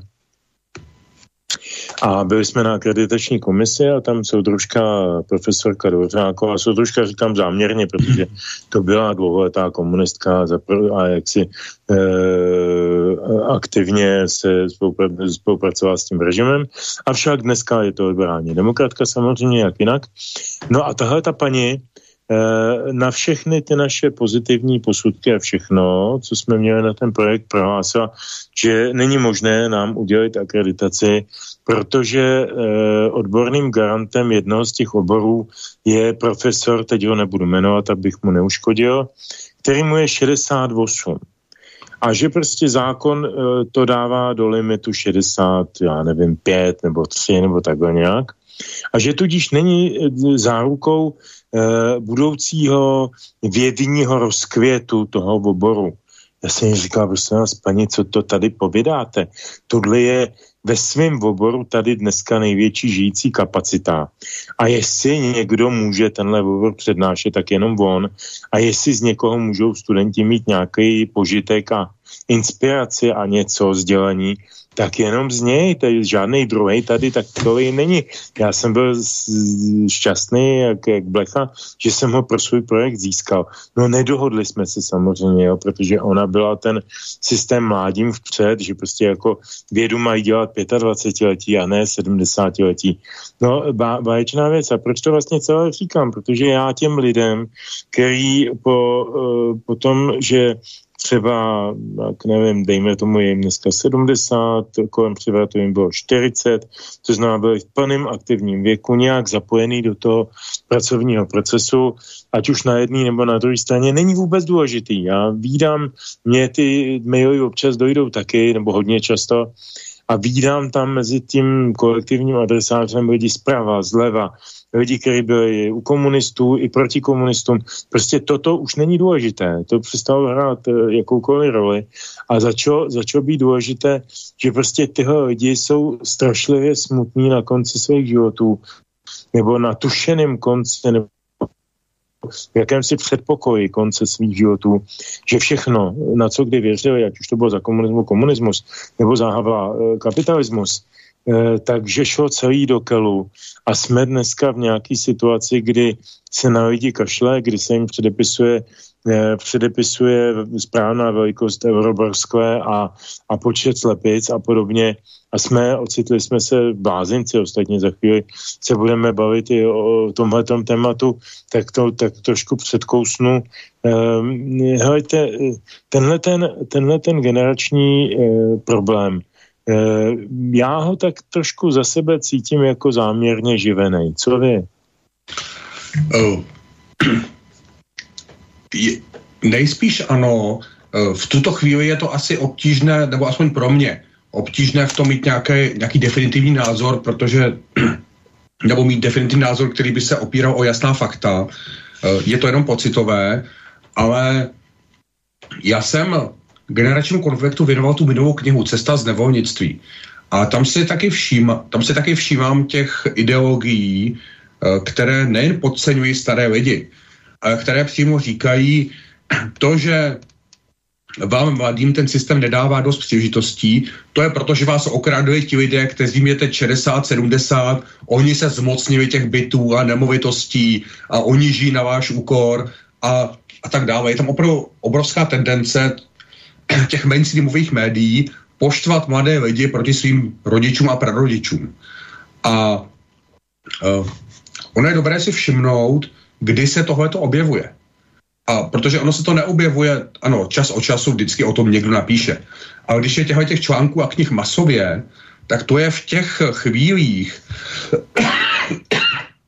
v těch chvílích, kdy společnost chudne, eh, objev, klesá životní úroveň, lidé jsou samozřejmě naštvaní oprávněně, mladí lidé to často prožívají tíživěji než ti ostatní, protože ti mladí lidé třeba ještě nemají vyřešené bydlení a podobně, že dneska hypotéky dopadají třeba ty rychle zdražené hypotéky právě na ně daleko hůř než na kohokoliv jiného. A ta velká média jim najednou v té chvíli teprve dají ten, ten obraz, podívejte se, za to může ta minulá generace. Eh, ve Velké Británii a Spojených státech se tahle ta vlna ukazová, jako toho vlna poukazování na vinu starých lidí objevila během krize, jako byla taková ta hospodářská krize tam 2008 až 2012, 15.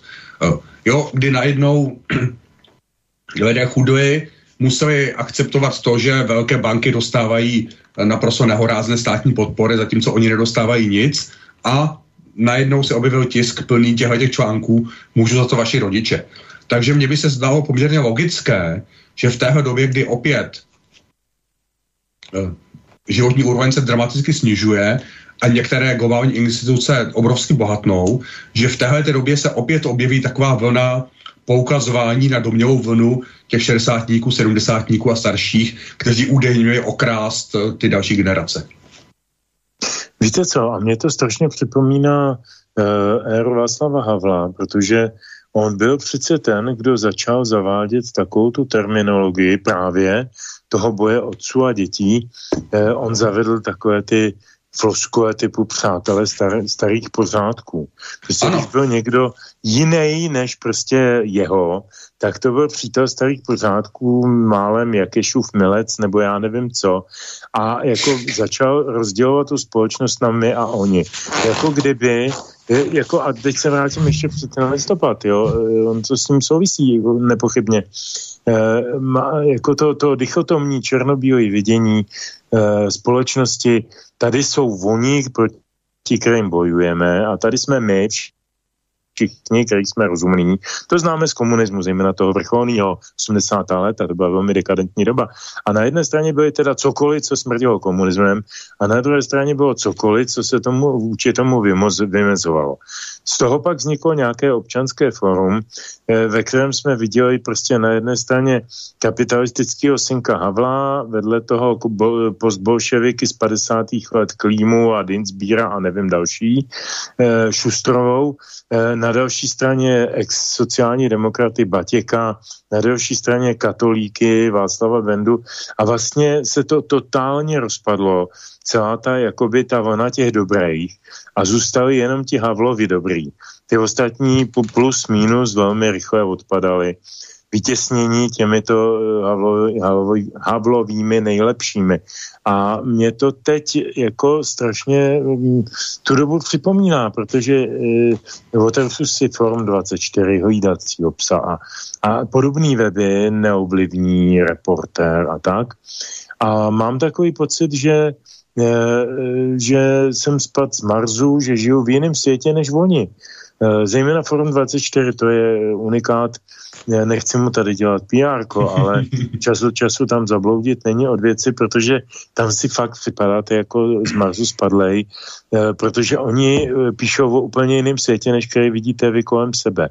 Myslíte si, že něco takového vůbec ještě může mít nějakou brizanci, ovlivnit lidi eh, a Teda asi může, já si částečně odpovím výsledkem voleb v loňském e, podzimu, kdy prostě mnoho mladých prvovoličů a tak dále volilo spolu a volilo, volilo Piráty a podobné takové e, podivné subjekty, jenom proto, že to je zase něco jiného než ty, ty ošklivý Babišové, Klauzové, Zemanové, co je známe z minulosti už tak dlouho a co nás připravili o náš zítřek.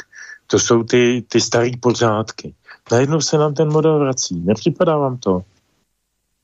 Rozhodně ano. Ten model starých pořádků, respektive ti kvalitní mladí lidé, kteří už měli do mě vyrůst v tom kvalitnějším světě a lidé zkažení tím starým morálně nepřijatelným světem, to tady je velice silné, ale připomínám, že úplně, úplně stejné to mají i třeba ve Spojených státech, kde neměli žádný předlistopadový režim a přesto slyší, že ti staří lidé vyrůstali ve světě, který byl rasistický, sexistický, já nevím, transfobní a já nevím jaký.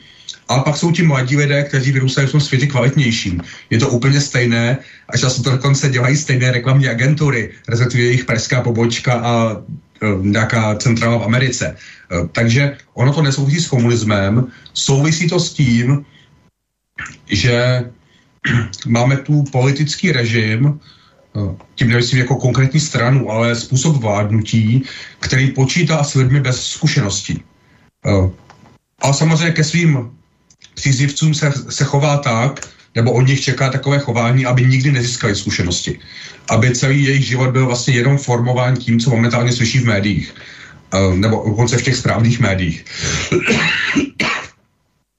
A tohle to je jak tady, tak v té Americe je to globální trend, takže to, že se u nás používá slůvko komunistický, tomu zase nepřičítejme takovou, takový význam, protože oni by to říkali to samé, i kdyby ten komunismus nebyl. To máte asi pravdu. Eh, ono totiž, jako když to vezmeme eh, eh, a blížíme se k tomu hlavnímu slovu, a to, je, to slovo je diktatura.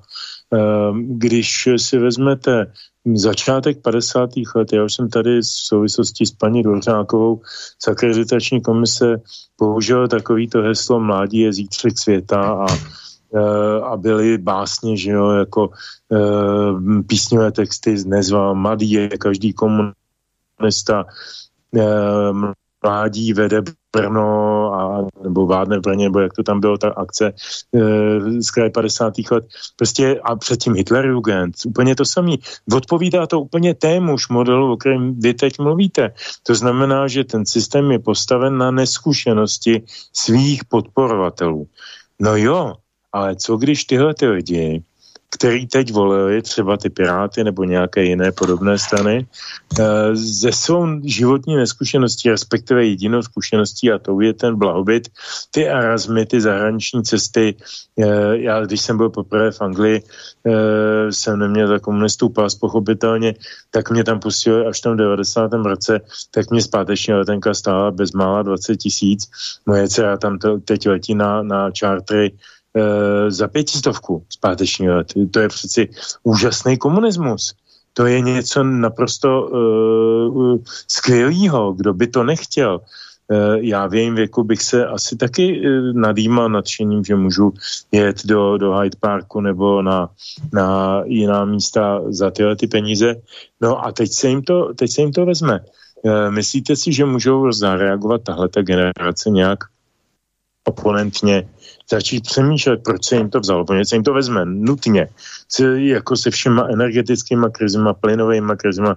To, co nás teď čeká, to je jasné, že na konci toho všeho bude eh, totální eh, přehodnocení eh, příjmové struktury ve všech generačních strukturách, tedy v těch, v těch eh, mladých. Myslíte si, že v nich je nějaký potenciál nějakého protestu? Já si nejsem jistý si protestu, ale potenciál změny zcela jistě. Eh, já předpokládám, že se takhle, první věc, nemluvíme tady o celé té mladé generaci, to je důležité si uvědomit. Mluvíme tady o mladých lidech, kteří jsou nadprůměrně vzdělaní a pocházejí ve směs z nadprůměrně finančně situovaných rodin. Kdybychom měli mluvit o mladých řemeslnících, nebo dokonce mladých skladnících nebo mladé dělnické třídě, tak tam je ta situace úplně jiná. A my mluvíme teď o těch, eh, o těch vyšších vrstvách. O třídě, dejme to. Ano, ano, ano, ano, ano, ano. No, no.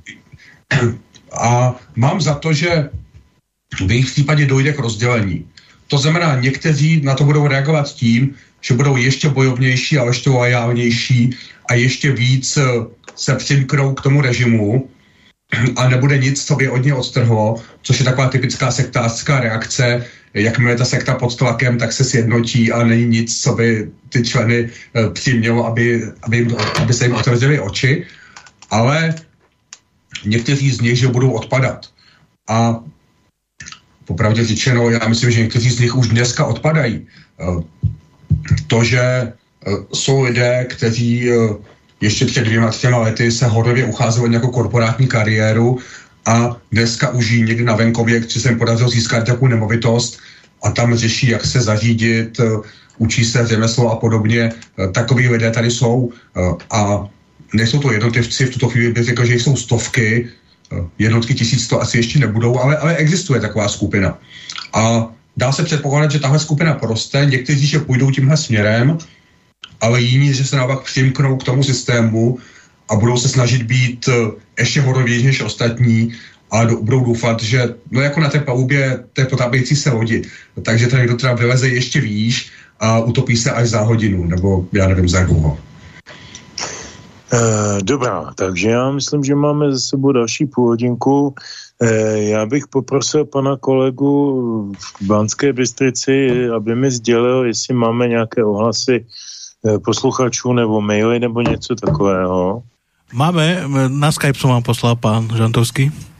Na Skype, ale Skype mi nefunguje, takže respektive mám ho v telefonu.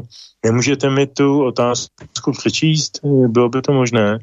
Bylo by to určitě jednodušší. Ano, prečítám vám chvíločku.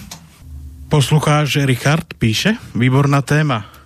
Já si myslím, že hlavně zo strany elit ide primárne o deštrukcii duchovných jestli chcete, kresťanských hodnot. V podstate je, i jede o to zrušiť hranice medzi názorem a faktem, medzi dobrem a zlem, medzi krásou a ošklivostí. A túto roli zničení duchovných hodnot je ako čes, charakter a podobne. A na tohle se elitám islám dobre hodí. Čo však eh, elity nevadí, je fakt, že nakoniec islám zežere i sama, sama sebe. To je skvělá, myslím si podle mého názoru analýza. E, zeptám se na názor kolegy Hampla, co vy na to? Eh, já si myslím, že to tak je.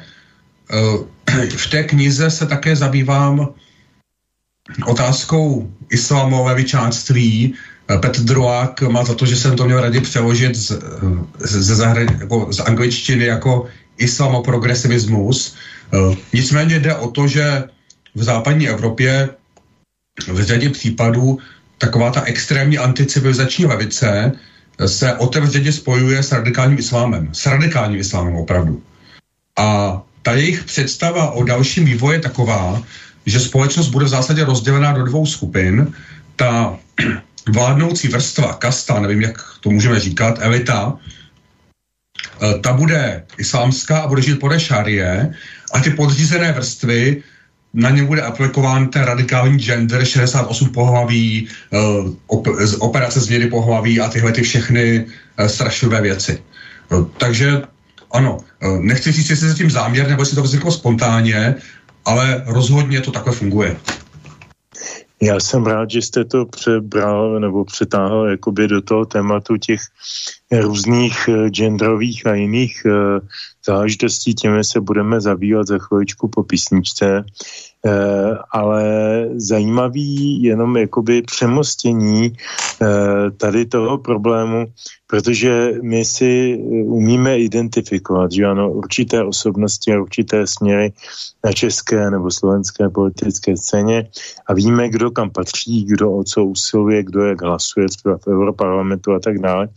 A najednou narážíme na strašně zajímavý, eh, zajímavý eh, dilema a já ho teď předhazuju ani ne tak proto, abychom o něm mluvili, ale by, aby o tom případný posluchač eventuálně se zamyslel, dilema, který spočívá v následující věci. Islám, aspoň ten ortodoxní, eh, je absolutně postaven proti homosexuálům. Homosexuálové to mají u něj skoro stejně blbí jako židi, křesťani a bezvěrci. Homosexualita je prostě zločin, který se trestá náležitým způsobem. A najednou tady máme teda nějakou skupinu lidí, kteří usilují o manželství pro všechny, o e, homosexualizaci společnosti de facto, nebo více sexualizaci, o těch 70 pohlaví, nebo tyhle ty ptákoviny, ke kterým se ještě dostaneme. A e, vlastně jsou to, e, aspoň v těch evropských zemích, často lidé, titíž lidé, kteří prosazují zájmy toho e, islámu e, si v těch, v těch zemích, kam přicházejí, e, jako by si neuvědomovali, že oni budou první narožni. Já jsem si to uvědomil vlastně velice e, plasticky, když jsem tuhle viděl pana europoslance Pospíšila, jak měl velký problém, když měl odpovědět na nějaký teze islámu nebo islamismu nebo migrací a těchto věcí, protože on není hloupý, on je právník a je to v podstatě chytrý chlap, ale vedle toho je taky homosexuál e, neskrývaný. Dlouho leto, dlouhá leta se to o něm ví, on to neskrývá. Čili on přeci ví, že ve chvíli, kdy tady zavládne nějaká místo, místo svatého víta, tak tam bude mešita al-Herčaná, nebo něco takového. Eh, tak v tu chvíli on je, eh, on je eh, terčem toho problému. Takže jako o tom si třeba budeme povídat i po další písničce. Já bych ji uvedl, je to zase Jarek Nohavica a je to známá písnička, která se našeho tématu dotýká vlastně jenom z první části, ale přesto si myslím, že se docela hodí. Jmenuje se Hamba Sláva.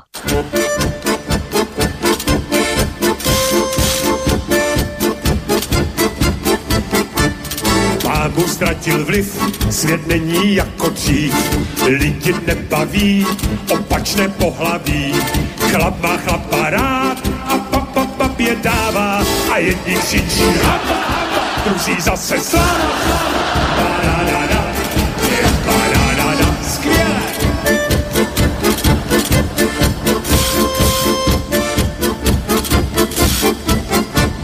Hned uvrat na hrad stojí pat a mat.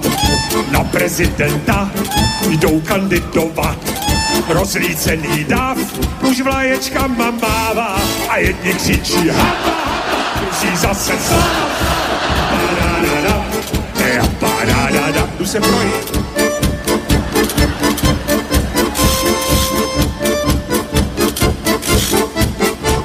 Když vlezeš do hoven a nevíš, jak z toho ven, netoč se dokola, ať nejsi zavolá.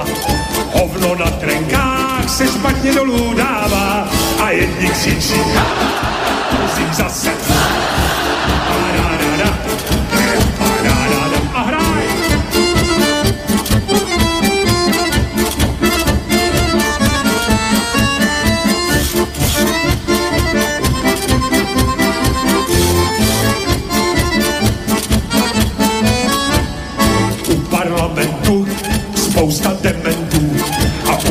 Ještě víc, kura to je hic.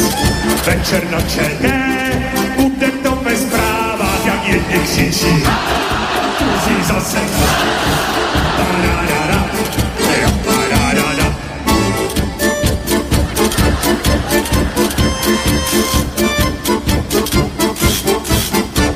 Pod sochou Václava, se to nadává. A Václav na koni se trochu kavoní. Těm vlevo chutná rum, těm vpravo černá káva. Nadávaj mi pospolu, já piju kofolu.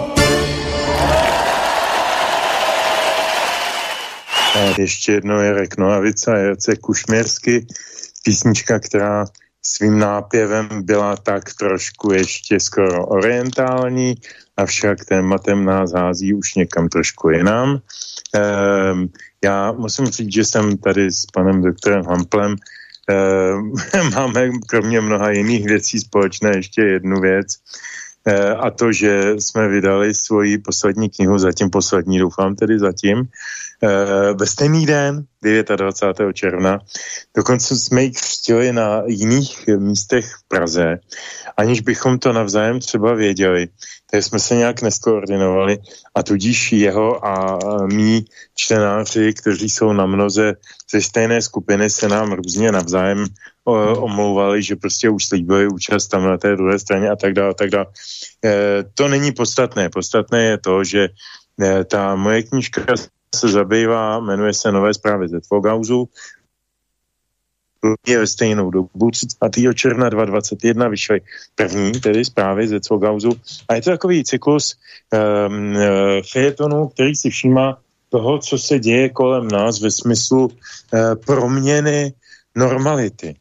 Uh, proměny toho, co uh, se dá shrnout pod nějaký ten genderismus, jiný ismus, pod těch 70 pohlaví, pod těch, pod těch Eh, pocty ne, ne, neuvěřitelné boje o to, jestli tedy eh, chlap, který rok eh, konzumuje nějaké hormony, tak může potom vítězit v ženských plaveckých disciplínách, to je teď aktuální záležitost.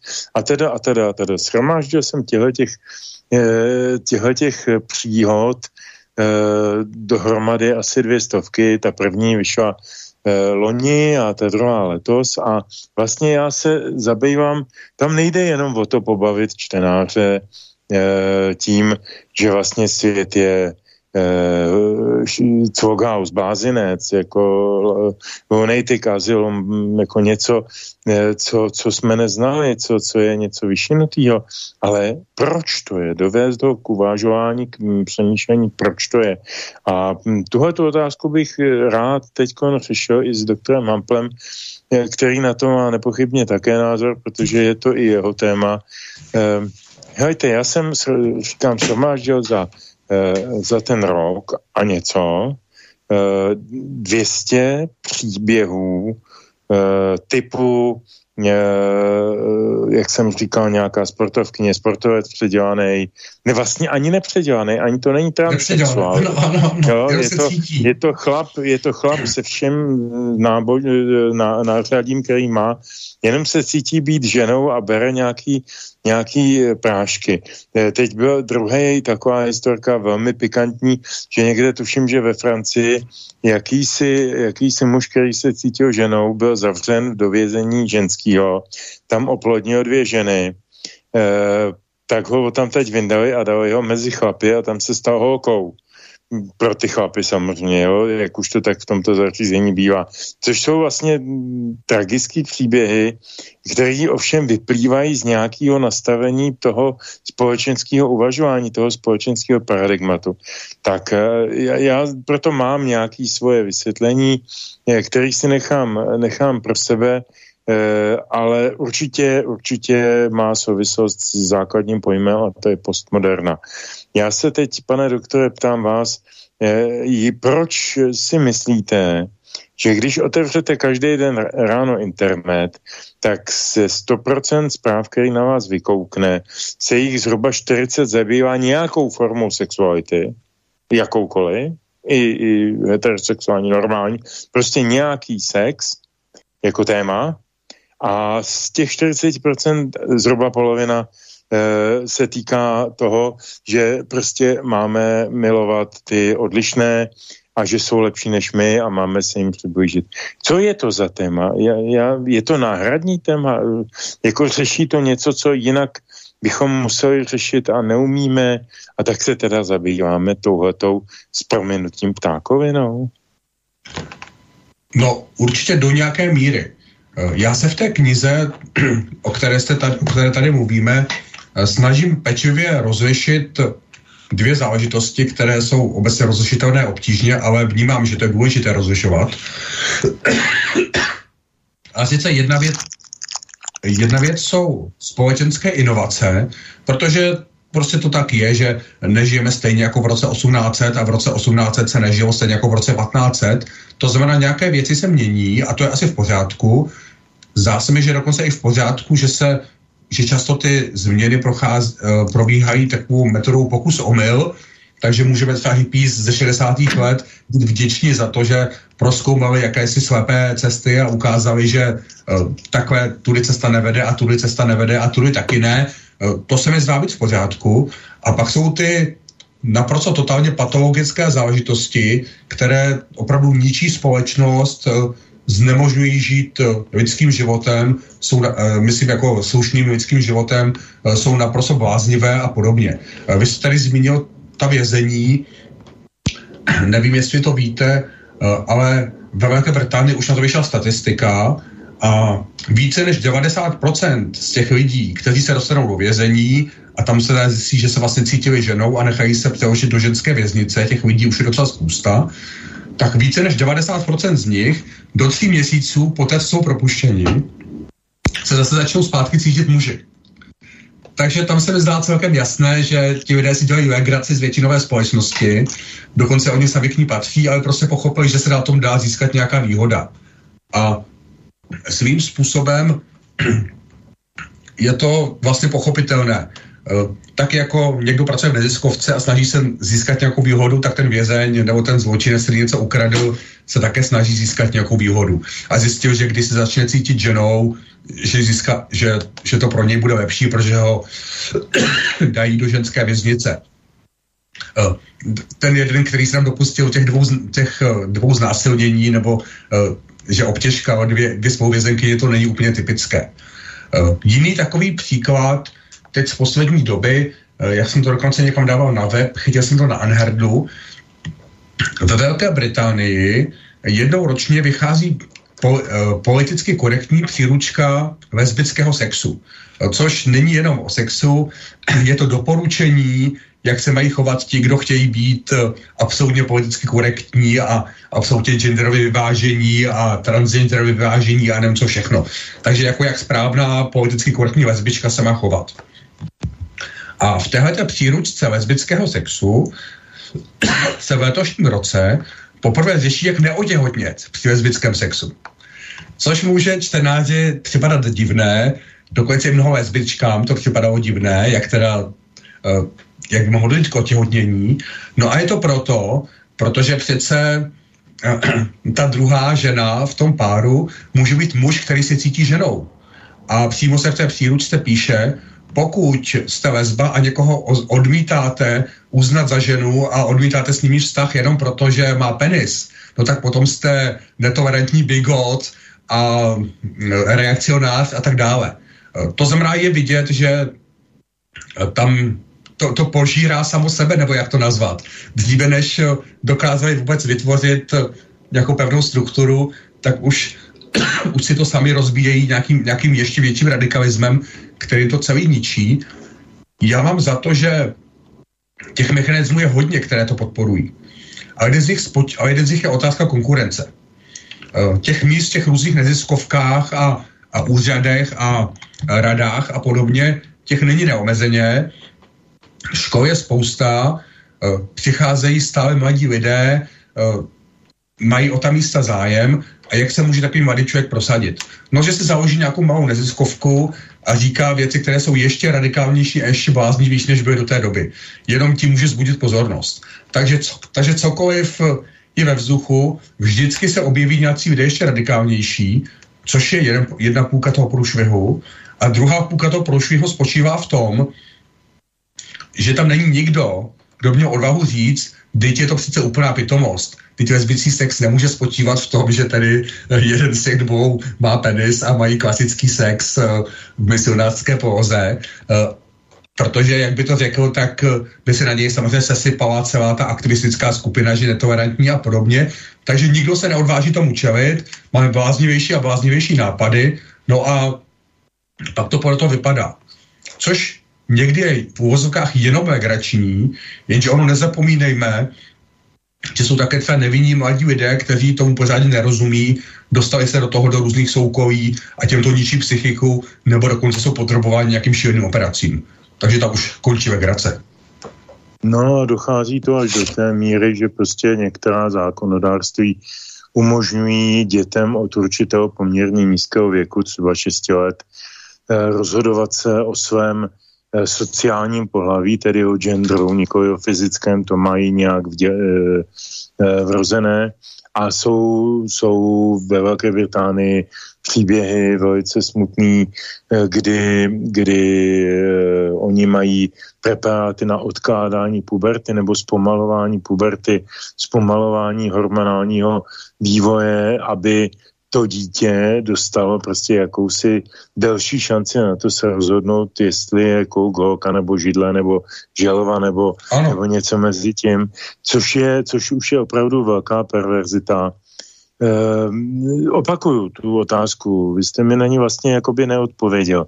Je to náhradní téma, je to něco, co jsme si vyrobili e, z přežranosti Ala Lipovecky, Eh, jako, jako téma, eh, který, který budeme řešit, aby jsme nemuseli pracovat? Nebo je to e, ve smyslu overtonových oken opravdu nějaký cílený proces, který na začátku říká, Vždyť si to vezmeme, jak to bylo. V 60. letech byl homosexuál, mluvím o naší zemi, homosexuálové mimo zákon. V 70. letech nebyli mimo zákon, ale nemluvilo se o nich a nějak se to ne, jako, ne, nefedrovalo. V 80. letech eh, se tu a tam nějaký homosexuál objevil, mohl být jako třeba divadelní nebo filmová postava nebo něco takového a už se to bralo, že to existuje. V 90. letech už to začalo být eh, poměrně normální a každý, eh, a my jsme byli ve všech statistikách, třeba pamatuju, vždycky mezinárodně statutarizovaný jako nejtolerantnější vůbec vůči homosexuální komunitě nebo jinak sexuální komunitě. No a dneska jsme na tom tak, že prostě kdo není teplý s dovolením, eh, to je návaznost, bude poslední písnička se jmenuje, nebo má tenhle ten výraz ve svém referenu, takže to není nic nekorektního z mé strany, říkám to pro všechny kádrováky celého světa, ať už nás poslouchají kdekoliv. E, nemyslím tím nic špatného, že je někdo teplej. E, zkrátka dobře, jako kdo, kdo není uh, buď gay nebo nemá jinou podobnou úchylku, tak je jako vlastně špatně, je, je nenormální, je handicapovaný, ne, nedostává ty společenské příležitosti. Dneska, když se podíváme na český divadelní nebo jiný umělecký prostředí, z obrovské části, zejména v tě, na tom divadle, a mm, to je tak, že prostě jako ta, ta mafie, ten klan homosexuální ovládl vlastně celou tu branži a nepouští tam samozřejmě mezi sebe nikoho, kdo není jejich, což má spoustu důvodů od sociálních po sexuální, ale to nechci řešit, jako eh, chci, chci mluvit o tom, eh, kde se a proč vlastně nastala ta změna toho postoje vůči tomu tomu tématu. Vždyť to ještě eh, s proměnutím, já jsem asi ze staré školy, ale pro mě je sexualita téma výsostně intimní. Já se o sexu nebavím ani se svýma kamarádama. Jsou lidi, kteří chodí do pi- na pivo e, a, a mluví s lidma z fabriky od sebe, z dílny o tom, jak si to rozdali tamhle s tou nebo tamhle s tou. Já tohle to prostě jako pro mě je to velmi intimní záležitost A teď otevřu ten internet, jak jsem prvé avizoval, a teď jsem na mě, na mě z každého kouta, kouká nějaký, nějaký pohlavní orgán a nějaký tematiky tohoto te, typu. To přece jako musí mít důvod. Jako to, to není jenom, vy jste říkal, že každá společnost má nějaký nový, eh, nový způsoby života, ale já nějak z toho odpovědí nejsem ještě úplně spokojený. Dobrá, popravdě řečeno nevím, nebo takové. Eh, to, co, to, o čem jste tady mluvil, dle mého soudu ty věci nejsou proti sobě. Overtonovo okno popisuje mechanismus, jak proběhne ve společnosti nějaká změna. My máme tendenci to aplikovat jenom na změny, které jsou k horšímu. Eh, já mám za to, že stejný mechanismus by se dal aplikovat na jakoukoliv změnu. Eh, já nevím, eh, zavedení, zavedení podpory v nezaměstnanosti, také nejdříve se, nejdříve to bylo absurdní, pak se o tom trochu mluvilo a nakonec ve všech evropských zemích je normální, že existuje nějaká podpora v nezaměstnanosti, eh, ale je dobré si uvědomovat, že ne všichni, kdo se účastní toho Overtonova okna, eh, si musí uvědomovat celou tu situaci a všechny další kroky. Mám za to, že lidé, kteří například někdy v 70. či 80. letech prosazovali jakási speciální nebo nespeciální práva homosexuálů, že je vůbec nenapadlo ty lidi, jak daleko to jednou může zajít. A že kdyby jim to někdy, někdo řekl, jaká situace je dneska, eh, tak eh, že by to tehdy v těch 70. 80. letech pokládali za naprosto absurdní a že by tomu nevěřili. Ani oni sami. Ale, ale stalo se to. A to samé, že lidé, kteří dneska prosazují věci, eh, které nám připadají absurdní, tak netuší, k jakým dalším krokům to může vést a netušíme to ani my a možná, že za 30 let budou lidé neuvěřitelně překvapení. Co všechno to bylo schopno ještě způsobit, co nikoho z nás nenapadlo. A jestli je to téma náhradní, no tady je otázka toho, co je téma jakoby poctivé a nebo, nebo správné a co je téma náhradní místo toho. Eh, samozřejmě, že z hlediska člověka, který patří k pracujícím třídám, který potřebuje řešit eh, bydlení, složenky, práci, chtěl by se něco naučit, eh, chtěl by se nějak možná zlepšit ve svém zaměstnání, řešit dovolené, stav svého domu a podobně. Samozřejmě, že z jeho pohledu je to téma, já nechci říct jako náhradní, ale prostě je to, je to téma, které je úplně okrajové a které patří do nějakých oblastí života že prostě čas od času s manželkou nebo přítelkyní, ano, chtějí si zpestřit život, chtějí to nebo ono, takže také k tomu patří to, že vyhledají příslušnou literaturu. Ale, ale není to něco, co jim museli uh, mít každý den a, a každou hodinu a, a mít to jako hlavní téma. Takže pro ně to zjevně není. Na druhou stranu jsou tady společenské vrstvy, který, které, kteří jsou takový ti profesionální bojovníci za správný životní styl, zdravý životní styl, eh, práva nejrůznějších menšin a nevím co všechno, no pro ně to není náhradní téma, oni nemají ve svém životě nic jiného. Eh, ti lidé nemohou, eh, nebo ti lidé nebudou číst články o nových způsobech odlévání, protože v životě, nesi, jako rozumíte, odlévání je nezajímá. Ti lidé nebudou číst články o jak přežít v přírodě, protože je nezajímá přežívání v přírodě. Pro ně to není náhradní, pro ně je to uh, základní záležitost. Je samozřejmě otázka, uh, jestli pak taková sociální vrstva není patologická. Dle mého soudu ano. Na druhou stranu počítejme s tím, a je to celých těch, řekněme, 200 let eh, posledního vývoje evropských dějin, že přibývá volného času, přibývá zájmu o, o věci životního stylu v rodinách, hrají menší roli, řekněme, finanční, eh, finanční otázky a větší roli intimita, sex, vzájemná podpora. Myslím, že tenhle trend existuje a tenhle ten trend bude pokračovat a že ho nemusím pokládat za patologický. Druhá věc je, jakým způsobem se to se k tomu přistupuje. Jasně, teď se nám tam připojila nějaká muzika, nevím odkud. Nedá se to odpojit? Rock and roll nějaký pěkný. Slyšíte ho taky? Ne, já ho neslyším. Jo, neslyšíte, jak je to tady někde od nás. Tak se omlouvám. E, no ne, já se, já se e, samozřejmě e, ptám velmi prakticky a v návaznosti na téma a hlavní téma našeho pořadu dialog a to je česká politická e, praxe. E, když se podíváme na, na legislativní plán a minulost stávající poslanecké sněmovny, tak zjistíme, Eh, že eh, převážná většina eh, zákonodárných nebo uskutečněných, tedy přijatých zákonů, nebo plánovaných bezprostředně, se ne, vůbec netýká základních existenčních otázek lidí ve společnosti. Netýká se ekonomiky, netýká se energií, net, netýká se, co já vím, uh, té ropné krize, máme, máme tedy fráze, už jsme říkali, že pan Fiala tady šermuje frázemi o tom, jak jsme ve válce a proto musíme utahovat opasky. Uh, on je bude utahovat na Belize časem, my je budeme utahovat pěkně tady doma na Vysočině. Uh, a to, to znamená, že to utahování bude vypadat drobně jinak, ale to je vždycky tak, na tím se člověk nemá pozastavovat. Ale fakt je ten, že na tom pozadí, to, na té mapě toho legislativní inventury eh, vidíte věci jako manželství pro všechny.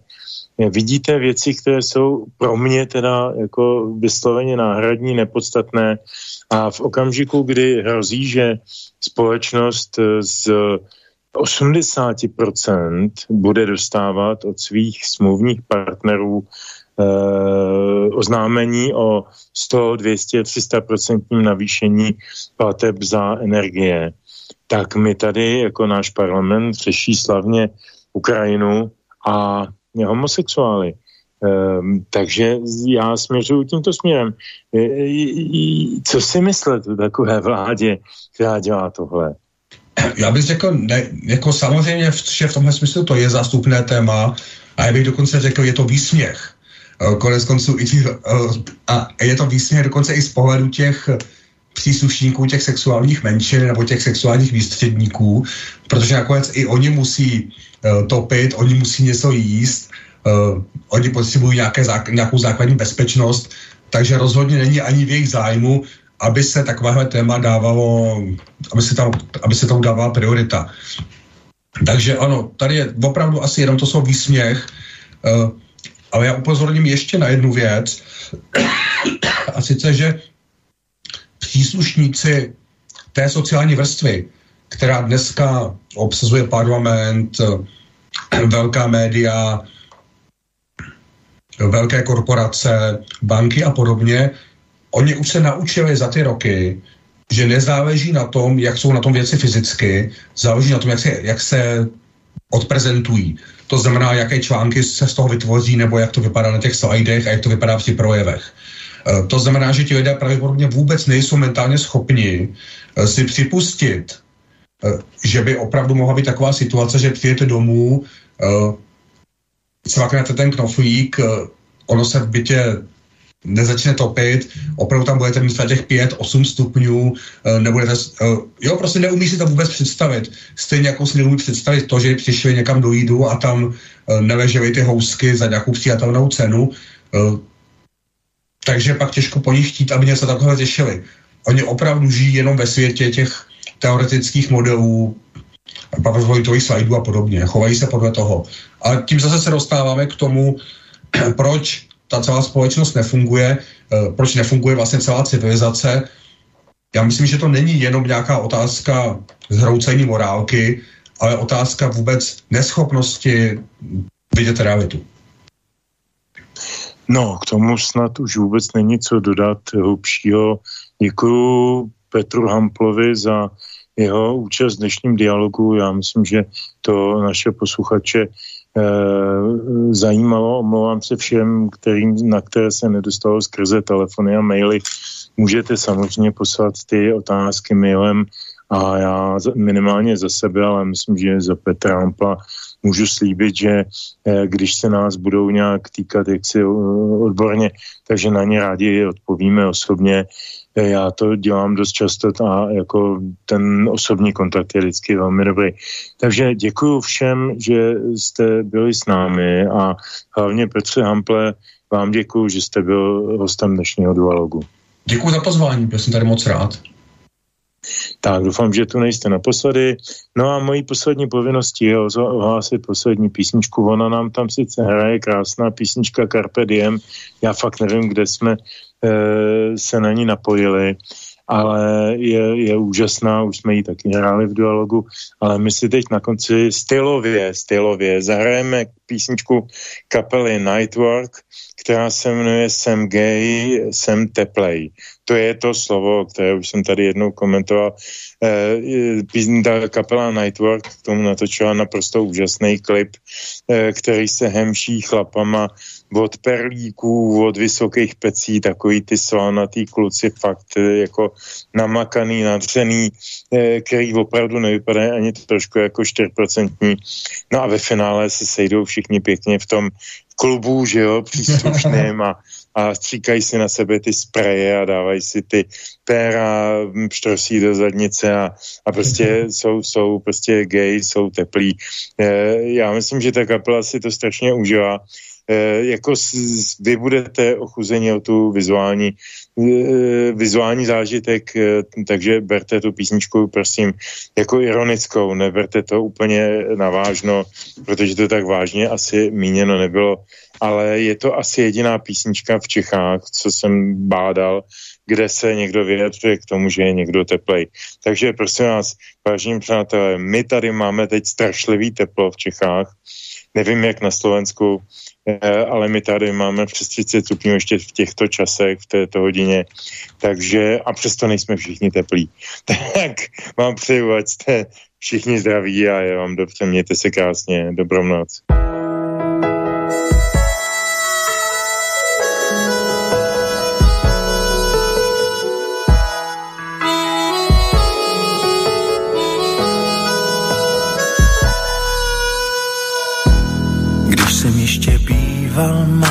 Kluk, kluci já měl sen.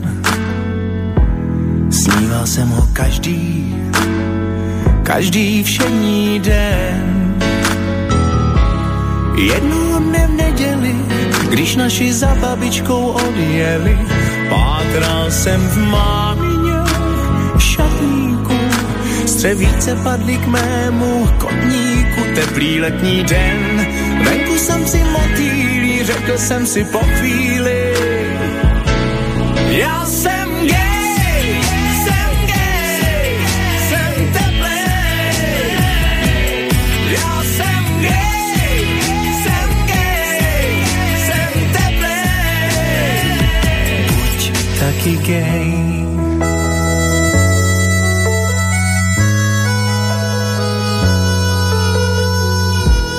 Dnes už jsem si že naše planeta je na oběžné dráze. Teplej květ, teplej je i vesmír, však i Antarktida roztaje již za šest let. Slunce svítí každý den, tak neváhej a pojď se mnou ven, podívejte pláží žala, bez i rostlina, vždyť fotosyntéza by bez nás nebyla, venku samci tulipány řekněme si po chvíli. Já jsem gay, jsem gay, jsem. Já jsem gay, jsem gay, jsem taky gay. Teplej si sel,